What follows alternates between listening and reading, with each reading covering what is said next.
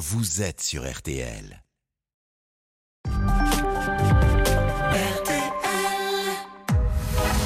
22h, minuit 30. Parlons-nous. Caroline Dublanche sur RTL.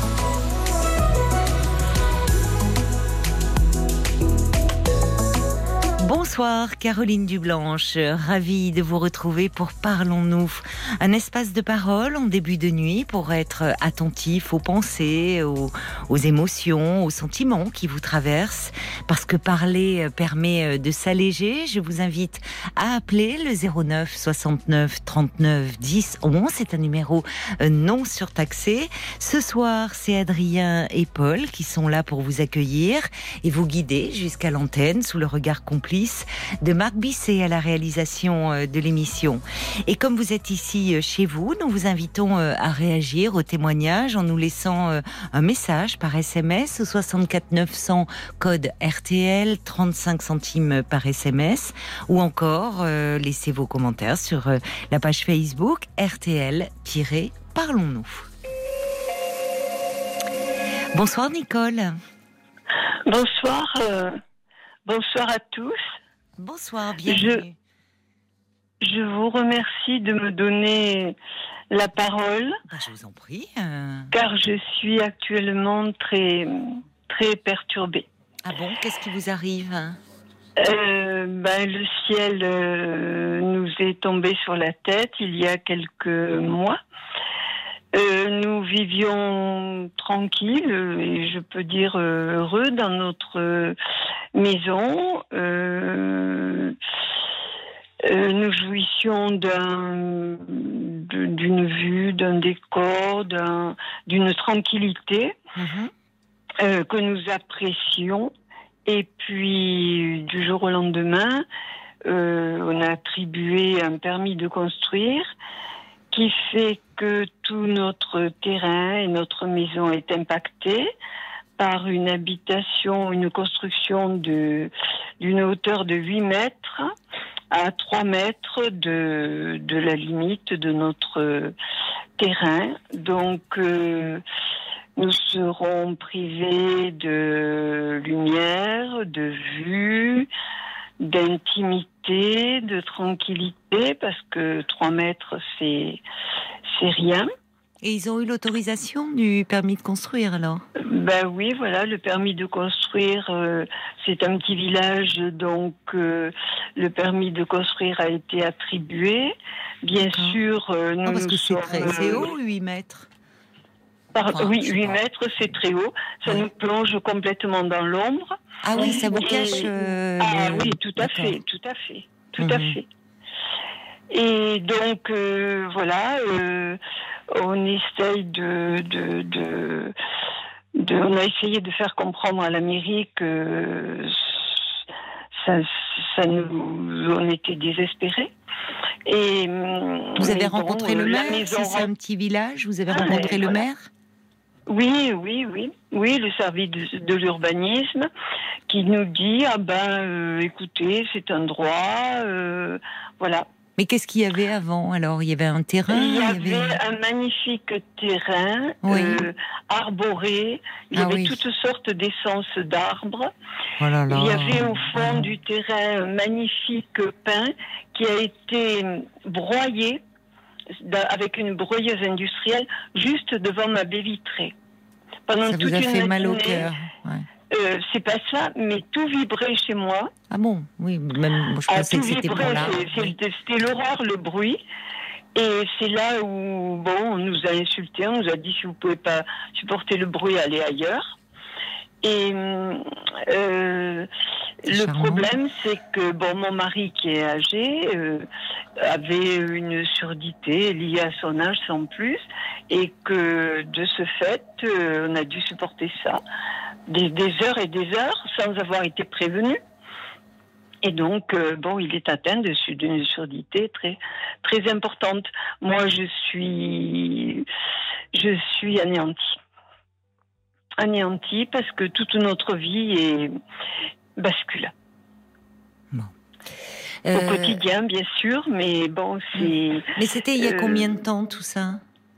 Euh, ben, Depuis le début de l'année. Ah oui.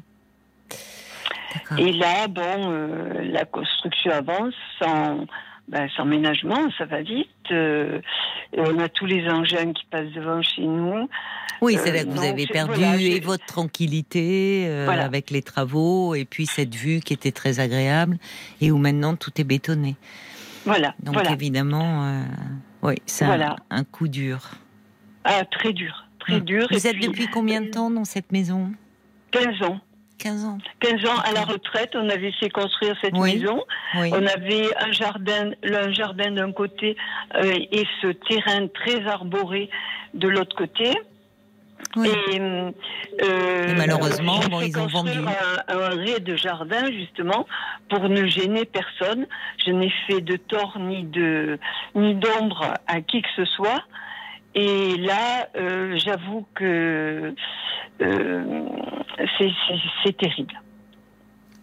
Alors ce jardin est, est à l'ombre maintenant, c'est ça Vous êtes avec ce Ah ben, mur tout euh, le sur jardin, vous la maison, la terrasse, euh, Oui. tout, tout mon espace de vie euh, Oui, oui. et tout le jardin. Tout est impacté et Mm. j'aurai le passage des véhicules euh, qui parce que ce- c'est un terrain qui était enclavé, c'est un ja- c'est un terrain qui était derrière une maison qui donne dans la rue. Donc depuis la rue, euh, il faut une, un passage, une entrée pour atteindre ce terrain enclavé. Donc euh, les véhicules passent euh, Sous votre nez euh, parcelle, quoi. D'accord. Oui, C'est vraiment. oui, oui. euh, je, je, je pense que ça doit arriver à d'autres personnes. Oui, certainement. Mais c'est pour ça que je voulais partager un petit peu parce que je me dis que c'est. euh, je, je comprends que chacun ait besoin d'avoir un toit, Hmm. euh, mais là c'est même pas ça. C'est de la spéculation. c'est de la spéculation au niveau immobilier, quoi. Mais pourquoi? Parce que c'est pas des, c'est pas un propriétaire, euh, c'est pas individuel. S'ils vont construire euh, des Si, appartements. si, c'est Si. individuel, oui, mais il a une maison. Mais alors la pourquoi maison- vous dites c'est de la spéculation? Ben parce qu'il revendra sa première maison et il construira. Ah oui, le- mais ça- Voilà. Ouais. C'est uniquement de la, de la spéculation euh, immobilière. Enfin, il va y Euh, c'est habiter. des terrains qui n'étaient pas faits pour ça. Il est plus étroit que le mien. C'est des terrains très étroits qui étaient faits pour euh, ce qui était des jardins à l'arrière de maisons, quoi. Et maintenant, tout se, tout se bétonne, tout se construit. On arrache, ils ont, ils ont euh, arraché des, des pins, euh, euh, des cinquantenaires, des pins qui avaient mis 50 ans. En une Mhm. seconde, j'ai encore le bruit dans les oreilles. Ben, ils- ils- ils vous êtes sûr, c'est pas un écolo, votre futur voisin. Ah non, Il non, a, il a non, tout rasé, tout Tout bétonné. Bon, rasé ben, pour tout bétonner, ah, avec des problèmes de, avec des problèmes d'imperméabilité du sol. hum. Bon. Mais Enfin bon. euh, Oui, alors je vous avoue que effectivement, je comprends hein, que ça vous euh, perturbe et que ça change. J'avoue que c'est pas mon domaine du tout. Là, je vous écoute, mais je vois pas très bien, malheureusement, euh, comment je puis vous aider dans ce le, le contexte que vous me décrivez là. Je comprends. euh, ouais. Oui. Et vous ne- n'envisagez pas, euh, vous, de De euh, partir. de, de partir, oui, de d'essayer Euh, de ben, la vendre. maison perd toute sa valeur. Hein Vous Et pensez les maisons se vendent très chose. bien en ce moment hein? Enfin, depuis. Euh, oui, ça, c'est vrai, je- vrai. Là, c'est vrai qu'il y a 15 ans, euh, j'aurais réagi Oui. euh, tout autrement. Oui. Mais là, euh, là C'est compliqué d'envisager un déménagement. D'accord. Oui, mais c'est trop tard. Mais enfin, si vous me dites, vous êtes anéanti. Ouais. Enfin, vous voyez, vous pouvez pas non plus rester. euh, Non, enfin, comme ça. Ouais. Euh, voilà. Enfin, si vous êtes dans un endroit où vous ne vous sentez plus bien, euh, ça vaut peut-être quand même la peine d'y réfléchir. Parce que vous dites c'est trop tard, c'est comme si euh, je finis ma vie euh, avec ce Oui, mur devant moi. ça, C'est ça. Bah oui, mais du ça. coup, c'est pas étonnant que vous soyez euh, complètement anéanti. C'est comme si presque, voilà, c'est. Oui, mais physiquement, il faut avoir le, si vous voulez, il faut avoir le, le potentiel vrai. pour trouver autre chose. Et Mais vous pouvez au moins peut-être regarder. Plutôt que de, ça peut vous mettre en un peu, comment dire, vous changez un peu les idées. peut-être que vous allez vous y faire, vous habituer. Pour le moment, là, c'est très rude, mais peut-être que même si vous ne déménagez pas, mais peut-être que regardez un peu autour de vous, dans la région, avec votre mari, ça peut un peu vous, vous laisser entrepercevoir un avenir Parce que j'ai l'impression que votre avenir, il est à l'image de ce mur qu'on a dressé quoi, devant vous. C'est ça. C'est-à-dire que je suis passée euh, du, du, un petit paradis, quoi. Oui, oui, j'entends. À l'enfer. À l'enfer. Mmh. Mmh.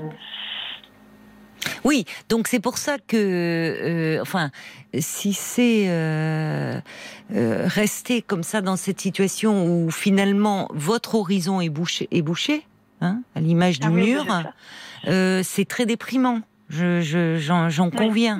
Mmh, Donc peut-être, vous verrez bien. Peut-être que euh, au final, euh, les, vous allez voir les choses autrement. Là, là, il y a les, il y a les travaux, il y a, il y a tout qui vous fatigue, qui vous perturbe. Il y a ce, ce, ce, le fait que votre tranquillité. Il y a, de la colère aussi, oui. parce que ça pourrait, ça pourrait être autrement.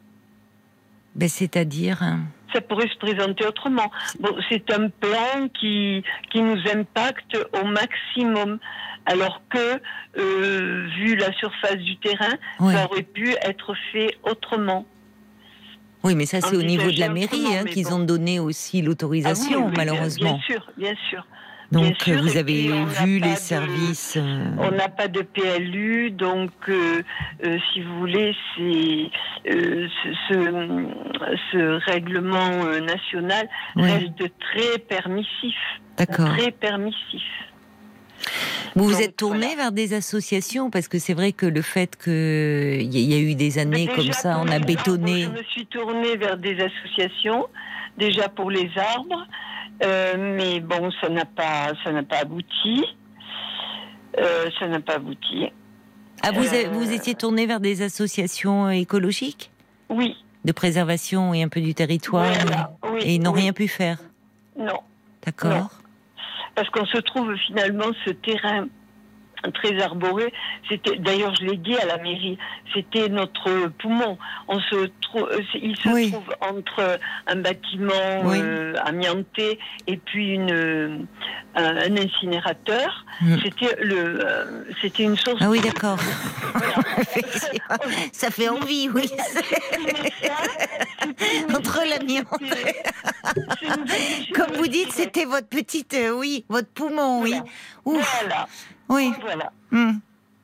D'accord. Bon, donc il y a de l'amiante à côté, il y a maintenant le béton. Sympa. Bon, bah, c'est-à-dire qu'on voit, euh, on voit malheureusement euh, euh, de plus en plus. Regardez avant les. Maintenant, il y a des, il y a des territoires où ils essayent de préserver même ce qu'on appelait les petits jardins ouvriers, qui ont tout ça, toutes ces friches aussi qui étaient, qui étaient importantes même pour la préservation des espèces, des oiseaux, des. Il y avait beaucoup d'espèces qui vivaient là-dedans. Et, là, les, oiseaux n'ont pas retrouvé leur, ah ben, leur, euh, leur habitation. J'imagine que s'ils pouvaient, ils appelleraient aussi parce qu'ils doivent être aussi dépités. Ils devaient venir faire leur nid. Leur... Ben, bien sûr, il y a toute une part de l'écosystème aussi qui disparaît. Hein. C'est évident. C'est évident, mais bon. Euh, moi, je le vois quand je parle le soir du côté de la défense. Je me demande toujours comment il y avait. Je vois il y avait quelques petits terrains qui résistaient, quelques petites maisons entre deux immenses tours. Et là, j'en vois une. Ils sont en train de tout raser. Et je me dis, je ne sais pas encore comment ils font pour arriver à construire des bâtiments. Ben voilà, c'est malheureusement. Euh... Bon, on, on rogne surtout. Hein. C'est un petit village qui était assez euh, assez pittoresque avec des maison. vous, oui, enfin, avec la... vous me parlez de l'amiante à côté. De... oui, non, mais bon, c'était un bâtiment qui se trouvait là. Ah bon, d'accord. Il y avait euh, euh, hmm.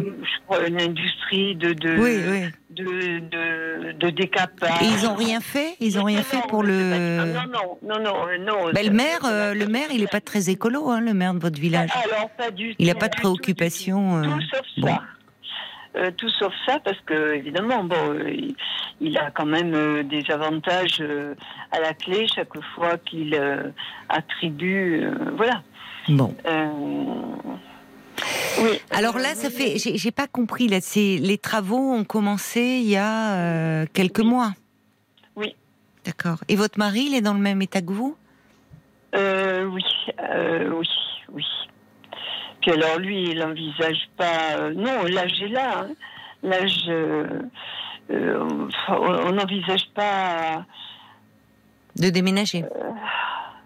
Non, ce serait vraiment très dur. Aller se réadapter à. un- un- je, je- je Mais on se réadapte plus vite à un endroit agréable que finalement de passer, comme vous dites, du paradis à l'enfer. Enfin, vous voyez, c'est Ouais. parfois il Mm. faut voir un peu. On finalement dans un environnement. je- J'entends ce que vous dites. Hein. C'est beaucoup plus compliqué de déménager à un certain âge parce que c'est fatigant. Vous le dites, vous auriez ne serait-ce que 15 ans de moins. Bon. Ah oui, tout à fait. Mais euh, en même temps, si euh, vous êtes dans, euh, vous me dites, vous êtes anéanti, vous vous sentez très oppressé et que finalement vous ruminez toute la journée, euh, bah, vous êtes en train de gâcher euh, les, les années qui vous restent. C'est quand même dommage aussi, je trouve. Vous voyez Mm. parce que vous avez dit, bah, c'est comme ça maintenant. euh, donc, euh, euh, évidemment, euh, psychologiquement, euh, cette perspective, elle est extrêmement déprimante. Se Oui. dire, euh, bah voilà, euh, l'horizon, euh, c'est le mur en face. Oui. C'est oui. bon. Et gris et noir, hein. Comment? Gris et noir. Mais il devrait faire un mur végétal. Oui, c'est les couleurs à la mode, je sais. C'est vrai qu'on voit des érigés comme ça, des grands murs. De toute façon, les gens se protègent beaucoup. J'ai du mal à comprendre, mais bon. Oui, euh, mais c'est bon, c'est des histoires de. Alors, ce qui est joli, euh, parfois, c'est les murs végétaux. Ça change tout. Oui. mhm. Ça apporte. Pour l'instant, il n'y euh, a pas de mur parce qu'on avait une très jolie et euh, une très jolie haie de cyprès. Euh, qui, qui préservait totalement, qui était infranchissable. ouais. Elles ont des inconvénients, ces haies, mais elles sont infranchissables. Donc au niveau de la sécurité, on était tranquille. Elles sont décoratives, elles sont Oui, vertes bon, à longueur mais elle est plus d'année. là, quoi. Euh, voilà. Euh, et là, on, on, on bascule Bon. sur, sur un chantier, sur un chantier. Et Franchement, moi, je resterai pas dans, dans comme ça. hein. Enfin, ça vaut le coup. Les, les, euh, ça vaut le coup d'y réfléchir, en tout cas.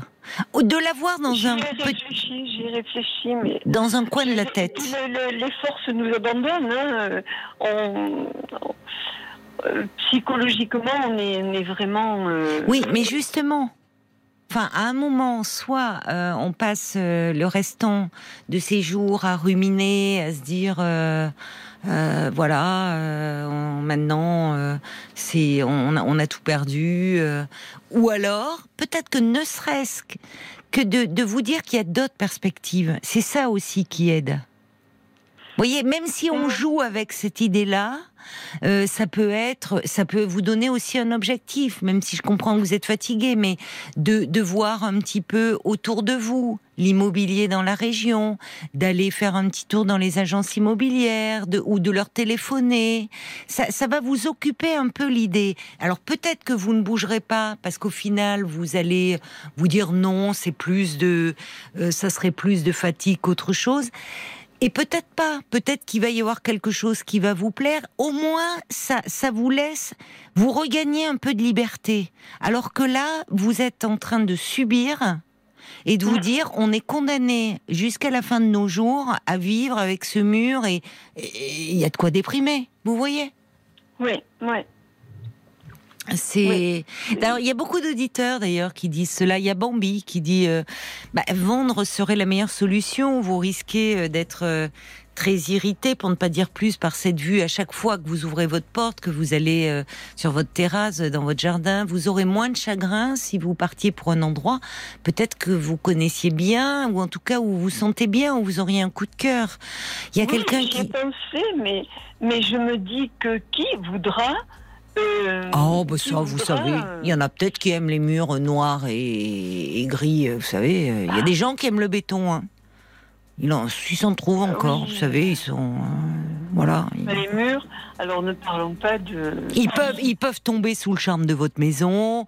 Ils peuvent, euh, vous voyez, on, a toujours l'impression, on a toujours l'impression, euh, euh, à un moment, si on ne se plaît plus, on n'en voit que les défauts. Mais finalement, il y a toujours un endroit qui est fait pour quelqu'un. Et puis on peut, enfin, les, les maisons ont tellement la cote mais vraiment maintenant, quelles que soient les régions, hein, les, pavillons, les maisons se vendent, ça part euh, très très bien, et même euh, il y a une une flambée des prix. Et ça, le confinement a beaucoup joué. Hein. La pandémie qu'on vient de traverser, les gens ont tellement été euh, oppressés, les gens qui vivent en appart, dans les grandes villes, dans des petits appartes. En fait, ils rêvent d'un pavillon. Enfin, c'est le grand retour du pavillon, du petit jardin. Bon, donc ça peut être votre chance. Ça peut être votre chance. Mais je me dis aussi que euh, finalement, construire euh, un peu n'importe comment et euh, rapprocher les gens comme ça les uns à côté des autres, ça peut être aussi catastrophique parce qu'on n'a plus d'intimité et c'est oh, ben vous savez hein. les uns sur les autres, c'est les uns ben oui, mais vous savez très près des autres. Oui, oui, mais vous savez, euh, Nicole, euh, il y a beaucoup d'endroits où il n'y a pas beaucoup d'intimité. Hein. Vous passez dans des bars de HLM, euh, il y a des, il y a certains coins. Bon, et il y a même, et il y a même en province, il y a même des, des, des zones pavillonnaires ou en banlieue où effectivement chacun sa petite maison, mais c'est touche-touche. Hein. Vous êtes, euh, vous serrez la main du, voisin euh, par-dessus la haie. Hein. Enfin, franchement, euh, l'intimité. Bon, et les gens sont quand même contents d'avoir un petit espace à eux.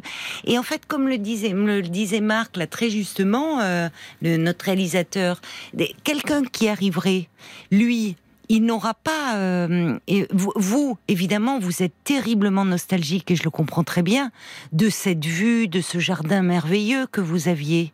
Mais la personne qui vient, elle, pour la première fois visiter votre maison, elle, elle n'aura pas, connu. Mmh. Donc, elle pourra d'autant plus se projeter, elle. Puisque vous, vous êtes au contraire, évidemment, vous voyez ce que vous avez perdu. La personne qui visite la maison, elle, elle voit ce qu'elle peut gagner. Vous voyez, si elle sort, euh, je sais pas, d'un appart. Euh, donc, tout est toujours relatif.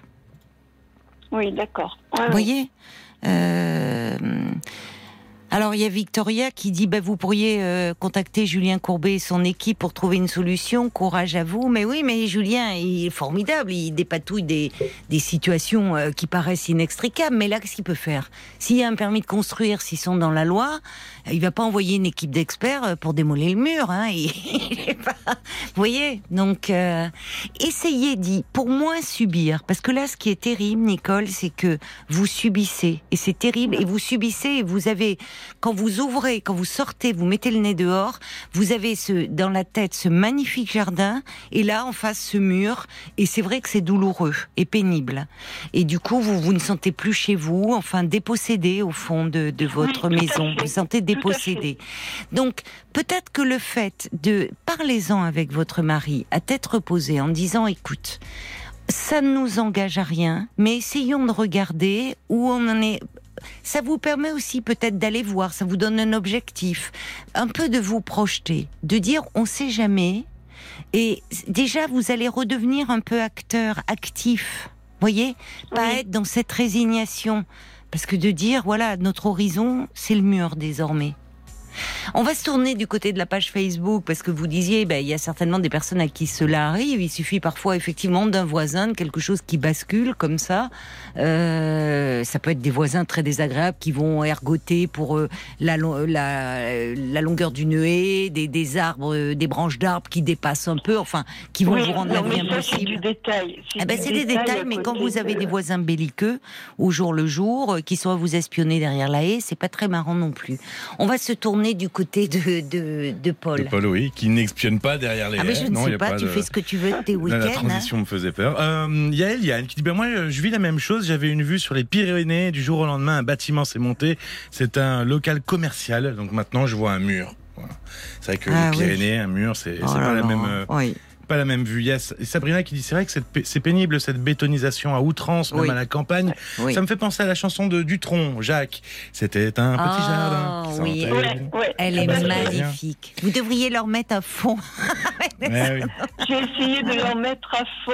Euh, je oui. Euh, au eh pied de mon arbre. Je comprends que vous le regrettiez. Et puis il y a Nicolas aussi qui dit une maison, ça se vendra toujours très bien. Le marché est au beau fixe, à savoir qu'avec un terrain déjà construit, cela fige un environnement et c'est plus simple à vendre qu'avec un terrain constructible nu à côté où on ne sait jamais ce qui va se passer dans le futur. Oui, là pour le coup, euh, ça bougera plus. Donc les futurs acquéreurs, ils le sauront. Je conseille à cette dame d'engager un agent immobilier qui saura mettre en avant les qualités de leur bien et de l'estimer au mieux. Elle pourrait être surprise de son bon prix et d'envisager un bel avenir. Alors, faut attendre que les travaux soient finis, je pense. Ah, c'est ça.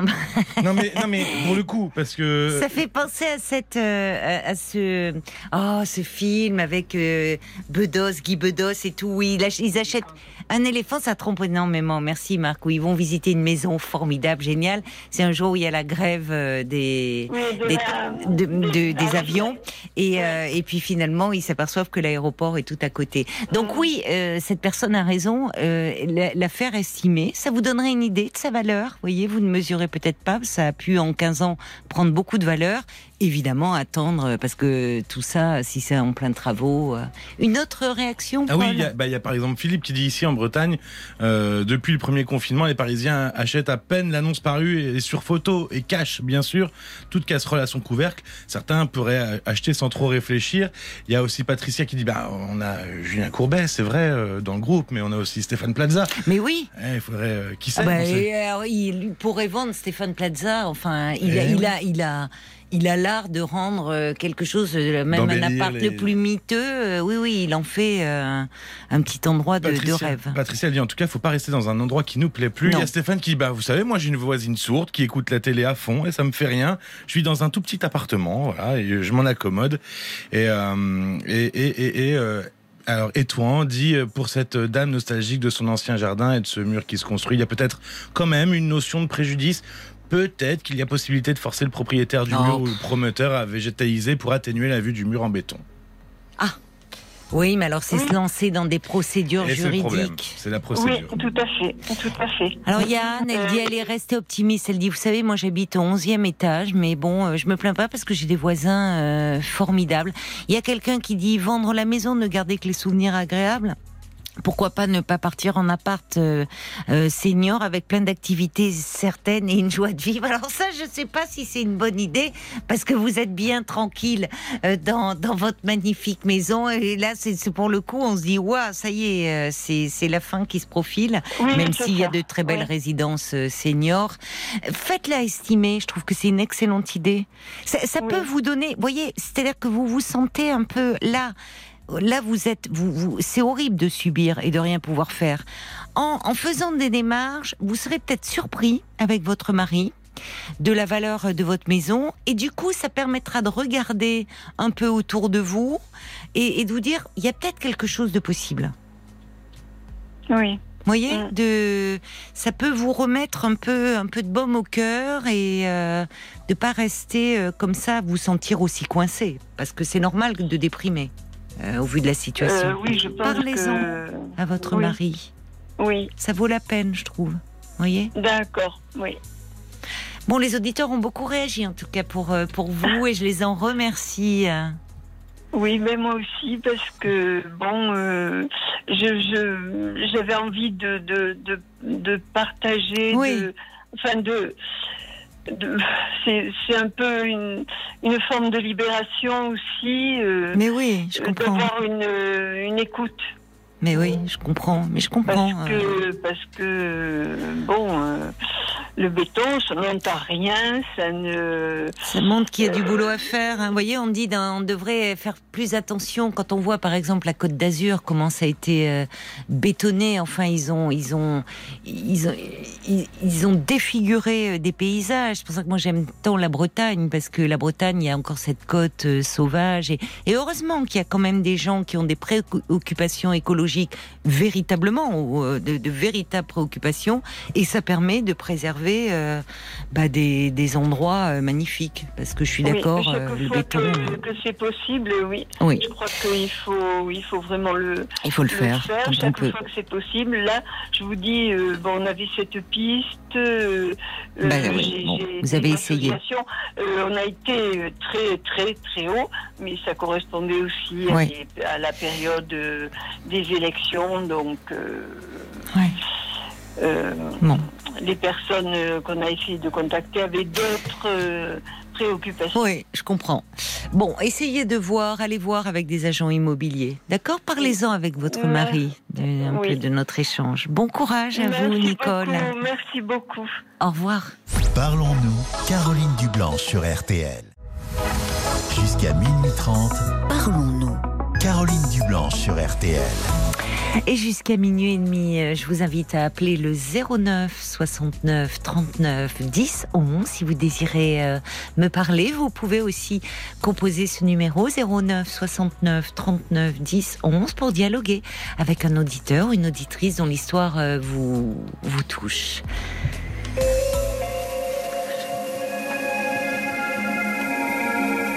Bonsoir Michel. Bonsoir Caroline. Bonsoir.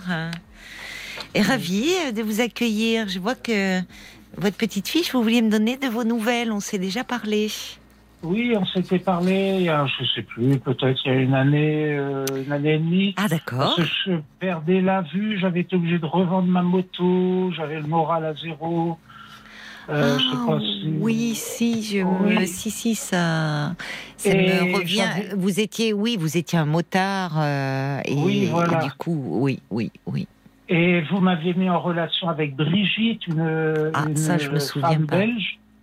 Une Et motarde. passé- Non, Non. euh, non, pas spécialement, mais une femme aveugle de quasiment de naissance. Et je suis resté jusqu'à, je suis resté une heure trois quarts au téléphone avec Ah elle. bon? Oui, pendant suite à votre émission, elle s'est Ah, mise bah, en c'est avec formidable. moi. Et, et du coup, moi, j'étais complètement désespéré Oui. au point de voir le pire. Oui, oui. Euh, ma femme me surveillait régulièrement quand j'allais dans mon atelier, voir si je faisais pas de bêtises. Hmm. Et j'ai suivi une formation pendant plus de, pas loin de dix mois, dans un centre de formation Oui. pour euh, le centre régional de basse vision à Angers, en- dans le Maine-et-Loire. Oui. Et j'ai re- je revis, quoi. Je revis Ah bon. Ah bon, Oui, euh, oui. véritablement, ça a été une renaissance pour vous? Ah, une renaissance. Je leur ai même dit, parce que je voyais une psychologue, une orthoptiste, euh, Oui. les gestes du quotidien, apprendre à, à plein de choses, et à pouvoir circuler avec une canne blanche. Oui. Et ben, je deviens autonome avec la canne Eh blanche. Oui, oui. Et, En l'espace de dix mois seulement. C'est peu C'est peu, dix mois pour mois. tout réapprendre. ah ben, dix- ben, j'étais très volontaire. Bah, Très euh, oui, oui, certainement. Certainement que vous avez euh, un sacré mental. hein. Parce que vous Ah oui. pouvez me rappeler brièvement, c'est-à-dire, euh, c'est c'est une, c'est suite à un- un- une maladie génétique que. Que- J'étais un très grand myope. J'étais un grand myope. Oui, J'ai été oui. opéré euh, de la cataracte à 41 ans. Puis après, bah, c'était glaucome. euh, Ah J'ai oui. eu 11 opérations, décollement de rétine. euh, Oh, puis c'est très douloureux là- les yeux en plus. Oui. Et là, du coup, j'ai ce qu'ils appellent un glaucome sévère et une myopie dégénérative. Donc, j'ai ma vue qui est en train de dégénérer, Oui. dégénérer. Et puis, j'ai mon Oui, et jeune, puisque vous avez une soixantaine d'années. 60 je vais avoir 63 ans dans un mois. D'accord. Et du coup. euh, Et comment alors Ah, vous avez qui vous a orienté au fond? Vers cette euh, vous me dites là cette formation ben ça ça a été pour vous vous, vous me dites je revis c'est c'est votre médecin? C'est qui qui vous a mis en lien avec cette euh, cet organisme? C'est ma fille. ah c'est votre Ma- fille ma- J'ai eu quatre enfants. J'ai une Oui. fille là qui, a- qui va avoir 39 ans cette année. oui oui. C'est elle qui a qui a cherché sur internet parce qu'effectivement je peux plus voir je vois plus les écrans quoi. Donc, bien sûr. c'est elle qui a fait tout ça. Oui. Et bah, de fil en aiguille par la mutuelle par euh, un tas de choses. Et c'est là qu'on nous a dit mais il existe des organismes qui peuvent vous prendre en main. Et tout doucement ben, ça s'est mis en place. Euh, il y avait un organisme euh, j'habite dans la région nantaise dans la région oui nantaise, oui Et ils ont dit on prend plus les seniors, euh, adressez-vous dans le Maine-et-Loire. Donc euh, voilà. Et de fil en aiguille, euh, je me suis retrouvé dans ce centre de basse vision formidable. Et alors, comment ça se passe, en fait, puisque vous dites c'est sur dix mois, mais alors comment euh, vous vous y rendez la journée, vous rentrez le soir, c'est sous forme d'atelier? Comment ça se passe? Je, je m'y rends là-bas. En général, c'est sur deux ou trois heures par jour. Je D'accord. rencontre par exemple une orthoptiste pendant une heure. Pendant Oui. une heure, j'ai l'orthoptiste Oui. qui va m'apprendre. C'est impressionnant parce que quand je suis arrivé là-bas, elle m'a dit je vais vous apprendre à regarder. Et ça, c'est impressionnant de dire Oui. parce que j'ai des zones de, de mes yeux, Oui. j'ai des zones où je vois, je perçois des choses. Et elle m'a dit je vais vous apprendre à regarder. Et ça, ça m'a impressionné. Elle m'a Mhm. appris à regarder. Ensuite, j'ai vu un monsieur qui m'a appris à me déplacer avec une canne blanche. Oui. Et ça, ça a été le, c'est le plus gros, ça. Et, Oui. euh, une, euh, et aussi les gestes du quotidien. Les gestes du quotidien, oui. c'est toutes les, la, bah, la cuisine, parce que je cuisine beaucoup. Ah, J'ai cuisiné le bricolage, le, euh, comment se, se débrouiller pour couper de la viande dans une assiette, pour euh, Et euh, se servir en confiture sur une tartine. Euh, Ne, serait-ce que mettre de la confiture sur une tranche de pain. Comment faire pour pas que ça déborde de partout? Bien sûr, bah déjà que déjà que bon, sans, sans- en voyant, euh, parfois ça peut déborder de partout et puis ça tombe toujours du mauvais côté.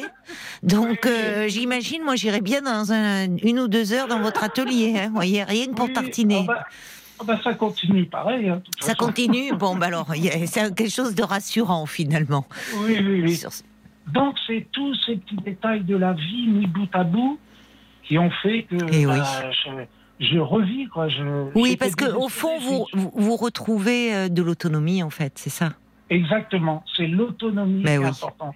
Ben oui, ça doit Et- être insupportable de se dire qu'on va devenir dépendant et, et pour des gestes du quotidien, comme vous dites. Enfin, des Oui, gestes oui. que l'on fait sans y penser quand on voit. Voilà, c'est ça. Et il y a une petite chose que je voulais dire, c'est que j'ai j'ai eu l'expérience parce que le monsieur qui me faisait la formation de la canne blanche, euh, bon, j'ai fait moins de leçons qu'il aurait fallu parce que j'étais volontaire. Quoi. Je fonçais, je dis, il faut que j'y arrive, il faut que j'y arrive. Oui. Et il m'a lâché dans Angers, dans la ville de Angers. À un moment, il m'a dit, prenez des repères, prenez des repères. Maintenant, je vous retrouve au centre, débrouillez-vous, je vous retrouve au centre. Et Wow. je, suis, je me suis débrouillé. Et du premier coup, je suis arrivé au centre de Basse Vision. Ben, il m'a dit, c'est formidable. C'est Et incroyable. le lendemain, et c'est un truc que j'ai envie de dire, c'est que le lendemain, Oui. je suis revenu chez moi. Mon épouse a dit, on a rendez j'ai rendez-vous chez le dentiste, après on va au marché. Oui. Et ben, c'est un petit bourg où il y a plusieurs carrefours, il y a des choses.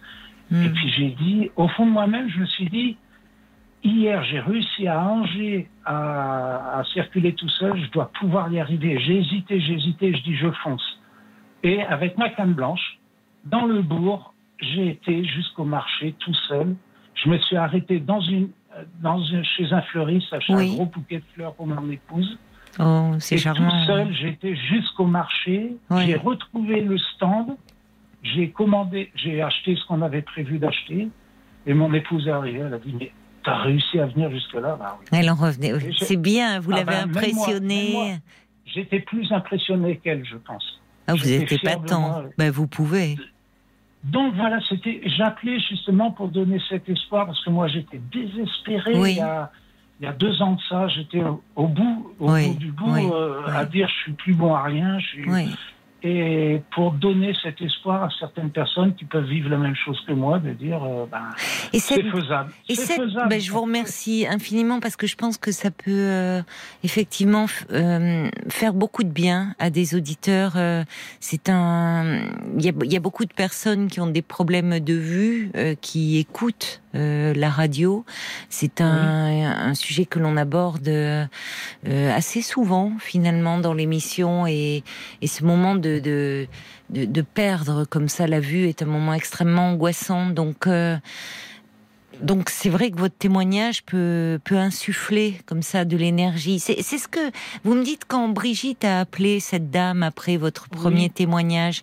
C'est parce qu'elle était euh, avait un peu plus de recul par rapport à vous qui étiez en, enfin qui étiez dans le dans l'épreuve, dans en, train de vivre euh, cela quoi, cette perte totale de repères. Elle, elle vous avait un peu motivé, aidé euh, ah Vous êtes resté une heure et demie au téléphone? Ah ben, Même mon épouse... Euh, parce elle était jalouse, elle s'est dit, mais c'est qui cette Brigitte? Elle va me voler mon mari? Brigitte, Elle vous écoute régulièrement. Ah ben, je l'embrasse alors. Elle est, elle est, bon, elle est tombée aveugle de tout bébé bébé. Oui. Et elle, est non voyante. Moi, je suis malvoyante. Oui. Malvoyante, elle est non voyante. Oui, c'est différent. Et on est resté, puis euh, j'étais dans une chambre à côté, parce que mon épouse, elle m'a dit, euh, tu vas à côté. Et au bout d'un moment, elle est venue, elle me dit, arrête de rigoler. Elle me dit, je, ne peux pas dormir, vous arrêtez pas de rigoler ah tous les deux. Elle a réussi à vous faire rire. Ah oui, oui, énormément, énormément. on rigolait tous les deux. Et on est resté une heure trois quarts au téléphone. vous vous rendez compte? Alors il y a plusieurs personnes que j'ai rencontrées comme ça. Puis là, j'ai participé à des, des groupes de parole. Ah oui. Je voulais pas, ça m'intéressait pas. Puis en fin de compte, j'ai dit, bah, donc il va y avoir des groupes de parole pendant quatre mois. Euh, Vous avez commencé vous avez non, non pas encore. Le 16, juin. C'est bien, oui. Oui, euh, oui, au départ vous étiez réticent parce que vous aviez suffisamment, vous n'aviez peut-être pas envie de vous plonger dans l'histoire euh, des autres. Vous aviez suffisamment à faire avec vous, mais ça peut être une force le groupe de parole un, endroit euh, d'entraide, de soutien ou mm. ça peut. Pardon. Dans, ce centre de, basse vision où vous avez passé donc dix mois, vous avez fait des rencontres aussi, j'imagine, peut-être d'autres personnes qui venaient comme vous. Euh... Pas, beaucoup. Pas beaucoup. Parce que, euh, on est dans. individuel c'est individuel. D'accord. On, prend la personne et puis bon, on fait notre. D'accord, oui, je comprends. Il y a Muriel qui, qui dit, bah, qui m'envoie un petit SMS pour dire j'ai travaillé dans un centre basse vision en tant euh, qu'orthoptiste. Nous travaillons en effet à exploiter la vision résiduelle. Euh, elle dit ce monsieur parle très bien de sa réadaptation. Bravo à lui. Oui, c'est gratifiant, j'imagine, pour euh, euh, les, les, personnes qui se sont occupées de vous, parce que vous avez été sacrément volontaire. Quand euh, cette phrase, effectivement, qui est étonnante, vous allez dans ce centre parce que vous êtes en train de perdre la vue, et, et, la première phrase que vous dit l'orthoptiste, c'est « je vais vous apprendre à regarder ». Et finalement, qu'est-ce que qu'est-ce qu'elle vous a appris à regarder, finalement, à utiliser Il y a des zones, vous dites? À utiliser les parce que j'ai des ce qu'on appelle des scotomes, c'est des zones euh, de vision de, qui disparaissent, des zones. Oui. J'ai plus de vision centrale. D'accord. Vous l'avez en périphérie un peu de temps en temps? J'ai un peu, j'ai quelques zones en périphérie. D'accord. J'ai quelques zones en périphérie, donc elle m'a appris à, à ne de pas bouger la tête, mais à bouger les yeux. Ah pour regarder, pour voir des. Et bah, tout doucement, bah, j'apprends. Oui, J'apprends pour manger, rien que pour regarder une assiette. Déjà, oui, pour manger. oui, oui. Bah, au lieu de regarder l'assiette en face, vu que j'ai plus de vision centrale, bah, je vois pas mon assiette en face. Donc, elle m'a appris à, bah, vous, ne bougez pas la tête, vous regardez comme ça, vous faites comme ça, vous faites. Et elle m'a appris aussi le toucher, à apprendre à toucher des objets. Euh, mais c'est à regarder. Elle m'a appris à regarder parce que moi, je savais pas comment faire. Je, je bien sûr, mais bien sûr. Et j'arrive à voir la, télévision. Oui. Quand je, mais je regarde à côté de la télévision et je vois les images, mais je peux pas distinguer les images. Je peux pas vous dire si. Oui. C'est comme comme comme tout le monde, on voit qu'il y a quelque chose qui bouge à droite mais on n'arrive pas à déterminer ce que c'est. Oui, oui, je comprends. Est-ce que ben, vous voyez un peu des couleurs ou c'est plutôt Oui, oui, les, euh, les, couleurs commencent à disparaître. Là, je, euh, je voyais les couleurs, mais là, ça commence à devenir un peu brouillon, les couleurs. Un peu brouillon. Alors, si vous me faites une paella, c'est pas la peine. Hein, oui, mais. un peu brouillon. C'est un peu brouillon, la paella. Ah ben, vous parlez de paella, c'est la femme de Marc qui fait des paella. Angèle, c'est ah la reine de la paella, délicieuse. Ah, délicieux. Donc, l'important, vous savez, et c'est vrai que c'est un bon exemple parce que c'est beau à regarder, mais il y, a, y a les autres sens aussi qui se développent. Vous parlez du du toucher. Est-ce que vous avez ressenti très vite finalement dans vous dites quand vous arrivez dans ce dans le marché, vous avez réussi à vous repérer, vous devez être submergé d'odeurs? Parce qu'il paraît que le cerveau compense très vite la perte d'un sens. Est-ce que vous l'avez ressenti ça à travers l'audition, peut-être l'odorat, le toucher? L'audition beaucoup, parce que je l'ai appris avec le, la locomotion, avec le marché avec la canne, pour apprendre à traverser la rue.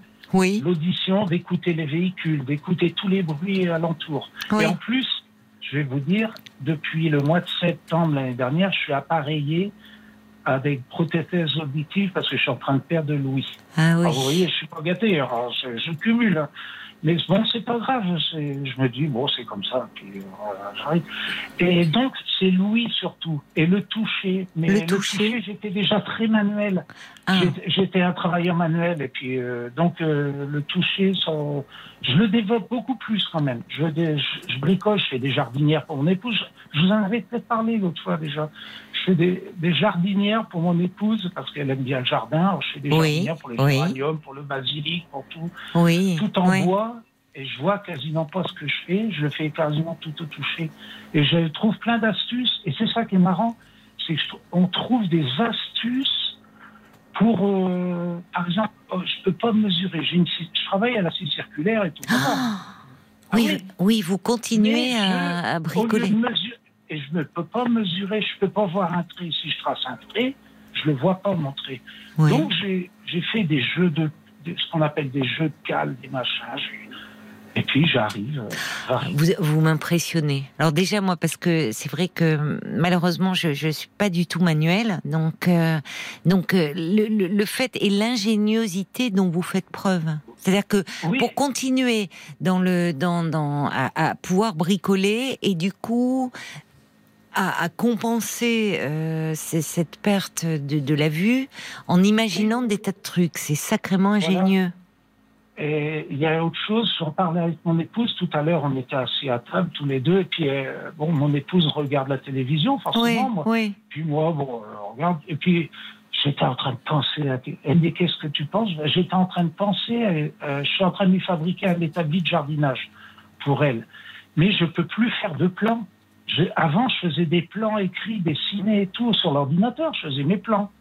Mais là, je ne peux plus faire de plans. je Donc, je les fais dans ma tête. Donc, je suis tout le temps en train de mouliner dans ma tête, en train de calculer tout. Et c'est c'est très bien pour l'intellect, en fin de compte. oui, c'est vrai, vous avez raison. Euh, ça, protège de toutes les maladies neurodégénératives, vous avez raison. Mais franchement, quel, euh, il y a un auditeur là qui envoie un petit message, il dit, quand il faut tout réapprendre, tout appréhender, quelles ressources vous avez puisées en vous, c'est, il dit remarquable. C'est vrai que c'est impressionnant. Oui, mais ça a été dur pendant quelques années parce bah. que mon épouse, euh, elle m'a dit, elle n'en pouvait plus. Elle dit au bout d'un moment, euh, quand elle voyait que moi, bah, quand j'ai revendu la moto, que j'avais racheté une, vieille voiture, une vieille voiture de collection que je devais retaper, j'étais obligé de la revendre. Euh, oui, c'est ça. Et puis elle, n'en pouvait plus. Elle dit, tu devenais vraiment insupportable. Ben, j'étais pas méchant, j'étais pas méchant avec elle. Non, mais, euh, râleur. Vous étiez plus irritable, quoi. Irritable, voilà. Ben oui, ben, c'est normal. et maintenant, donc elle aussi, elle revit votre épouse? Oui, complètement. Elle doit, Être, elle doit être quand même très impressionnée elle aussi par votre faculté à, refaire ah surface. le premier, ça a été moi oui, vous, vous êtes sûr. Ben, oui, je comprends. Ah il y a bah de quoi. il y a de quoi. Euh, oui, être euh, que vous soyez fier de vous. Mais c'est et c'est grâce justement à ces organismes qui existent en France. Oui, on n'en parle pas assez d'ailleurs, c'est pour ça. Et, votre fille, elle doit, qu'est-ce qu'elle doit être euh, heureuse de vous voir revivre comme ça, puisque c'est ah elle qui vous a, qui a fait des recherches. C'est dommage, c'est pas assez connu. Vous voyez, normalement, presque les ophtalmos vous devraient vous dire, il existe ces centres, enfin, pour pas laisser bah les personnes comme ça seules. Et ma, et ma fille a voulu parce que je lui ai dit, tiens, elle a dit, est-ce que je peux venir avec toi? Je voudrais apprendre à te guider. Elle est merveilleuse, votre fille. elle est venue avec moi au centre de oui. vision et le formateur lui a appris comment, comment guider quelqu'un de, non-voyant, comment le guider, les gestes à faire et tout. Elle voulait l'apprendre. Quel geste d'amour. Vous, ah bah êtes, vous, êtes, vous êtes très proches tous les deux. Bah, oui, ça va maintenant. On est proche. Ah, ça vous a ah rapproché. Vous l'avez pas ah toujours été. Non, non. Eh oui, comme quoi, il y a aussi. Oui. Oh oui, on voit euh, tout l'amour qu'elle vous porte. Ah oui, oui, là, c'est Il y a, alors, j'ai, beaucoup de messages, Yann. Elle dit quel bonheur de vous entendre. C'est vrai. Enfin, de, ah bon? ben, oui, mais parce que c'est, moi, je suis toujours frappée par euh, les, la, la, capacité, euh, la, la, capacité de résistance, en fait, des, des êtres humains à surmonter des épreuves, quoi. C'est vrai que euh, souvent, à travers les témoignages, et là, le vôtre est édifiant, c'est impressionnant de voir la capacité de résistance d'une personne.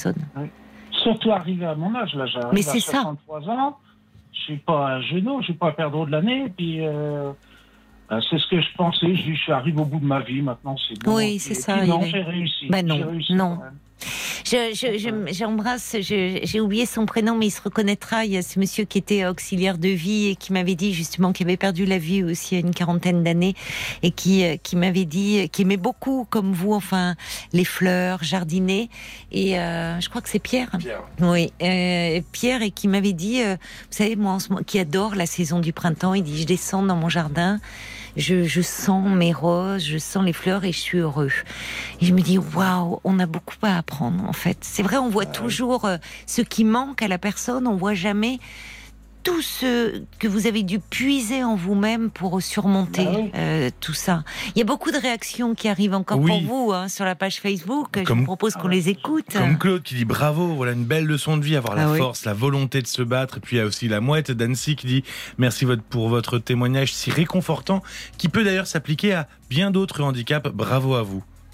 Merci beaucoup. Oui, parce que évidemment, on, se projette, on se dit comment comment je ferais moi dans cette situation. Enfin, et, on voit comment en l'espace de c'est très court, dix mois, dix mois pour euh, au fond tout réapprendre et et, finalement, comme le désir, comme euh, est, revenu le, le, goût de la vie, finalement le goût de la vie.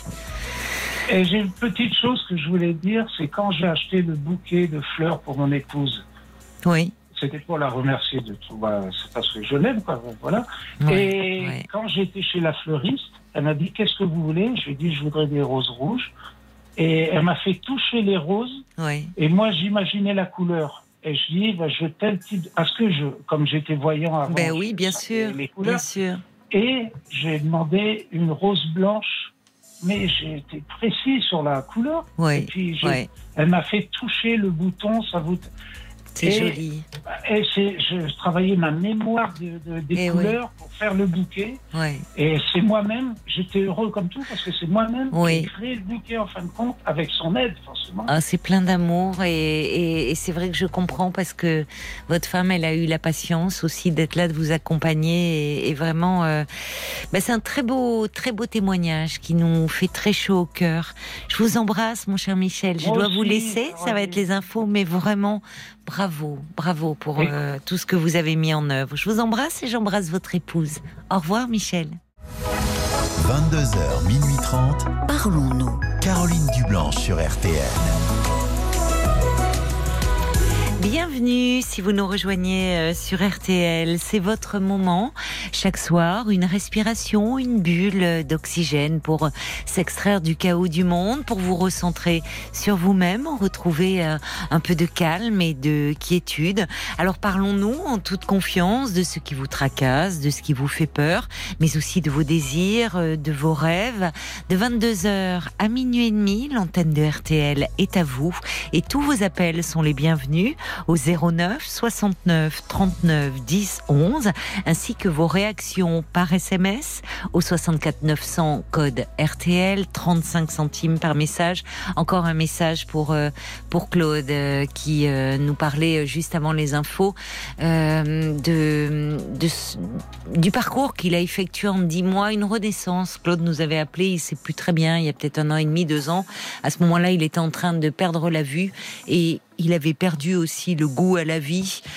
pour lui, ne plus faire de moto, ne plus ne plus pouvoir, enfin, perdre son autonomie était insupportable. Et puis sa fille lui a parlé d'un centre où on pouvait réapprendre finalement les gestes du quotidien. Et en dix mois de temps, Claude aujourd'hui ben, nous a tous boosté, donné une leçon de, de, courage, de force et puis et puis et puis d'énergie. Il y a quelqu'un qui dit merveilleux, Claude, très très beau euh, Vous pouvez également réagir sur la page Facebook de l'émission RTL-Parlons-nous. 22h, minuit 30. Parlons-nous. Caroline Dublanche sur RTL. Bonsoir Daniel. Bonsoir Caroline. Je suis contente d'entendre une voix qui va peut-être me donner beaucoup de courage. Ah, vous avez besoin de courage?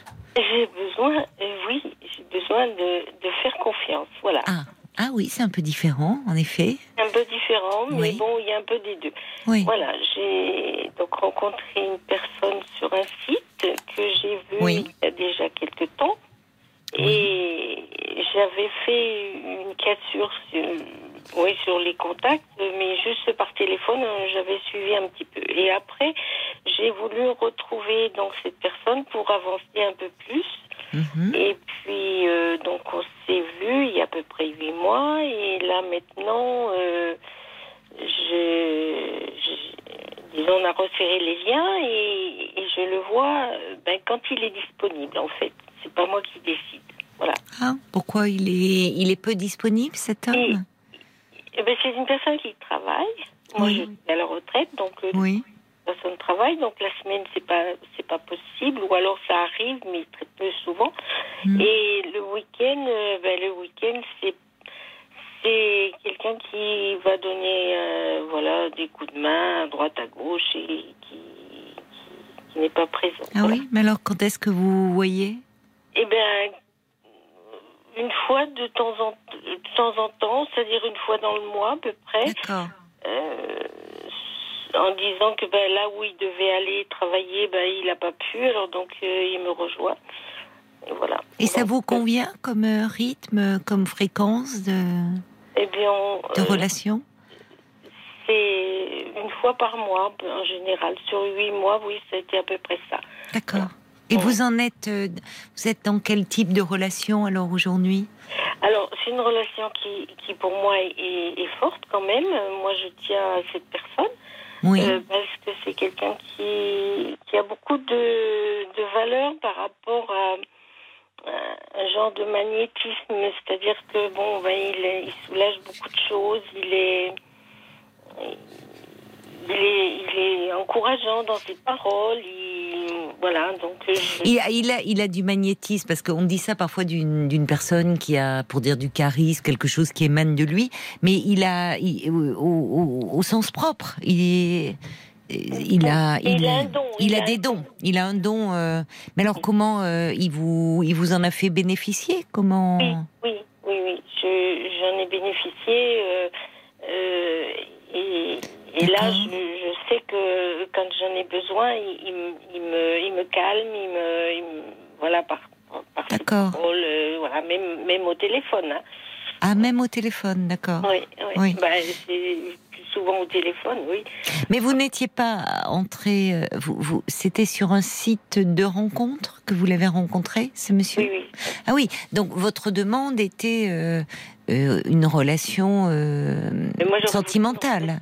Voilà, et, oui. et, mais une relation suivie, une relation euh, sincère. Euh, oui. Voilà, c'est surtout ça. D'accord.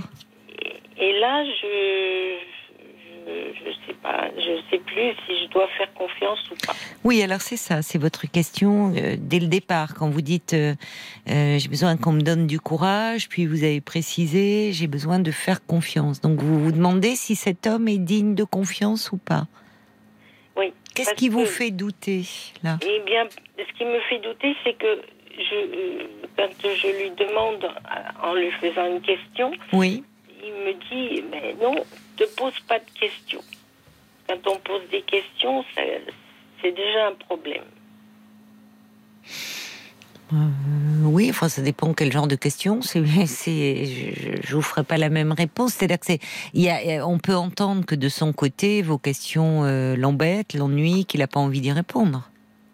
Je ne sais pas quel genre de question. Eh, il fait cette réponse à quel genre de questions que vous lui posez? Une réponse à ces questions quand, par exemple, je lui, je lui dis, ben, est-ce que est-ce que je peux te voir tel jour ou euh, hmm. ben, je sais pas. Il me dit je ne peux pas prévoir parce que sinon euh, si, si je peux pas tu vas être déçu et ah voilà. Ah oui, d'accord. D'accord. Oui, mais enfin c'est. Oui. Alors donc, ce qui fait que ça me bloque énormément et je ne pose même plus de questions qui seraient, par exemple, ben, de dire euh, qu'est-ce que tu as fait euh, ben, Comme là, je sais que ce soir, il est rentré pas trop tard. Euh, il m'a téléphoné tout à l'heure. Je l'ai eu, je l'ai tous les soirs. De toute façon, tous les matins, tous les soirs, il m'envoie de jolis messages. il, est, il est, dans ah tout ça, il est présent. oui, oui. Et, mais, mais bon, moi, je, je, je pense que pourrait y avoir plus de, même du dialogue, un dialogue plus, plus clair, sans sans dire euh, ben je, veux pas de questions, euh, même serait-ce tout banal. Ben, ça bloque toute spontanéité, semble-t-il, chez vous. moi, ça me bloque. Alors, c'est curieux parce qu'en même temps, il est très présent. moi, ce qui me frappe, c'est que il est très présent et en même temps très absent. Parce qu'il est très présent au téléphone, vous l'avez, me dites-vous, euh, soir et matin. Et en même temps, vous vous voyez une fois par mois, ce qui est très peu. Oui. Pourquoi il est aussi présent? Il faut, il faut attendre. Euh, euh, voilà, il me dit tout le temps, de toute façon, j'ai promis de travailler comme ça euh, des personnes, donc il faut, il faut que j'assume. tu n'étais pas présente quand je me suis engagée, donc maintenant je continue. Et, Mais quand il s'est engagé à quoi? Je ne comprends pas. Eh ben, dans ces genres de travaux qu'il fait le week-end. Mais c'est mystérieux. Qu'est-ce qu'il fait le week-end comme travaux? Il, travaille euh, en famille, enfin, dans la famille, euh, pour, pour euh, faire des travaux dans une maison. Alors, ce monsieur, donc, il travaille, donc, il, est, il, est, il est plus jeune que vous Parce que vous, êtes à la retraite. Il a 15 ans de, plus, de moins que moi. Donc, il a 15 ans de moins, d'accord. Donc, il est encore en activité professionnelle. Hum. Oui. Il fait, donc, le week-end, il fait des travaux pour la famille. Bon, mais euh, finalement, comment vous définiriez, vous, votre relation avec lui? Eh bien, pour le moment, c'est vrai que c'est assez spécial. La semaine, c'est même pas la peine de penser de faire quelque chose, de prévoir quelque chose. Mais le week-end, euh, moi, je, souhaiterais, par exemple, de dire... Euh, ben, le vendredi, euh, de dire bah, tiens, demain je, je, vais te voir, euh, voilà, il reste jusqu'au dimanche soir. Mais là, c'est pas possible. Il vient, il vient le samedi matin, euh, dans la matinée, quand il vient, hein, c'est évident, et, il, repart, il repart le dimanche matin. Donc vous, en fait, cet homme, euh, vous l'envisagez comme un compagnon, même si vous ne partagez pas le quotidien ensemble. Et, vous avez déjà euh, une, euh, comment dire, une relation amoureuse avec lui Ah oui, ah oui, oui, oui, oui, oui, parce que bon, ben, dans tous ces messages, il y a des déclarations quand même qui, me, qui me tiennent, qui me, qui, qui me réconfortent, mais, mais qui me donnent pas l'avenir. Alors oui, alors il y a, pardonnez-moi, hein, je peux, vous voyez, moi je vous pose beaucoup de questions, euh, mais euh, vous me dites que dans ces déclarations, vous êtes dans un registre amoureux à travers ces messages, mais quand vous vous rencontrez, vous êtes aussi dans une relation de type amoureux, vous, avec cet homme? Oui, oui, oui, oui. Oui, oui, c'est comme si on se voyait souvent. Donc vous avez une intimité avec lui, vous vous sentez bien Oui, oui, oui. D'accord. Le problème, c'est au fond euh, que vous ne le voyez pas assez, à votre goût. Je le vois pas assez, je l'accepte ça, je l'accepterai encore volontiers parce que je sais qu'il travaille.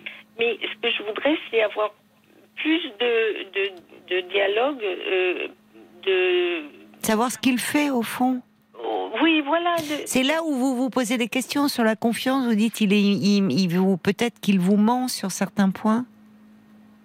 Qu'il n'est pas aussi libre qu'il le prétend. C'est l'impression que de vouloir dire de ne pas poser de questions, c'est pour éviter de, de, mentir, parce que mentir peut-être. Oui, parce que ça l'embête aussi. Hein. Mais vous avez raison, parfois c'est une façon d'éviter le sujet. Enfin, euh, après tout, je, ne sais pas quand. Ça fait huit mois que vous vous voyez, mais au fond, comme vous vous voyez une fois par mois, ça fait huit fois que vous vous êtes vu. Oh, peut-être un petit peu plus, parce que là, je, parlais des week-ends, mais ça arrive qu'il est de passage sur, la, sur, euh, sur euh, ma ville, parce que lui, c'est quelqu'un qui, est sur la route. Donc, euh, il va passer un, soir et il va rester avec moi jusqu'au lendemain matin pour repartir travailler. Alors là, ça arrive des fois tous les 15 jours.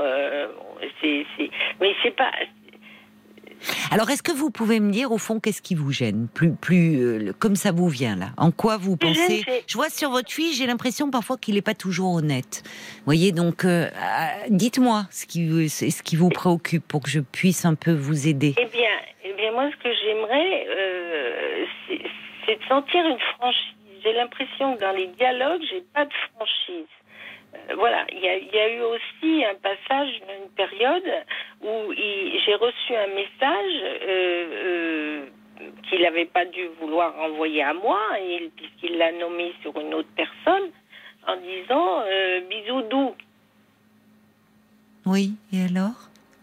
Eh bien, je ne sais pas si on, dit des bisous doux à, quelqu'un comme ça. bah, si vous, si c'est votre amant qui connaît, qui connaît, parce que bon, c'est vrai que bon. Mais il l'a envoyé à une autre personne, c'est ça? Oui, voilà, il l'a envoyé à une autre oh, bisous doux, euh, c'est enfin, c'est il y a déjà une certaine intimité, mais ça va, ça reste quand même. Euh, oui. Bon, vous êtes un peu jalouse là. Vous vous demandez au fond s'il n'a pas une euh, autre vie. Je pense que je pense que la jalousie, ben, elle, elle est là, oui. Oui. Voilà. Parce que, parce que, parce que bon, ben, c'est vrai que j'ai pas assez de, de, de mots, j'ai pas assez de choses qui me rassurent. Quand vous vous êtes inscrit sur ce site de rencontre, euh, que souhaitiez-vous au départ? Qu'espériez-vous finalement? Dialoguer. Dialoguer et peut-être, ben oui, euh, ben, trouver quelqu'un. Euh, oui, un compagnon avec qui vous pourriez parler justement, vous ouvrir. franchement, de... et vous ne trouvez pas ça chez cet homme? Il est, il est fuyant il, est, il dialogue, mais que quand il est libre. Oui, mais c'est oui, bah, ah. d'accord. Mais enfin, moi, il y a une chose qui m'a frappée, c'est-à-dire qu'au fond, on ne se, on ne peut, on ne se voit pas très souvent, et c'est toujours lui qui décide. Voilà. C'est ça qui ne va pas, je trouve. Oui, c'est surtout ça. Ça vous met en position d'attente, ah. et franchement, quelqu'un qui, euh, vous voyez, moi, je trouve qu'il y a un contraste.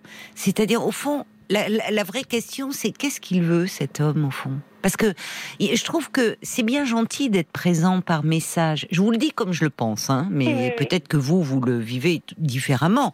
Mais moi, ce que je pense, euh, c'est bien gentil d'être euh, présent matin et soir, presque très présent, quoi. Un petit message matin, un petit message le soir. Et mais finalement, en fait, vous, vous le voyez une fois par mois. Donc il a, il a un côté, il est là comme si vous aviez quelqu'un dans votre vie, mais au fond qui n'est là qu'une fois par mois. Ce qui est quand même euh, très peu. Enfin, moi je calculais là une fois par mois, mais euh, que quand il, le décide. Mais en plus.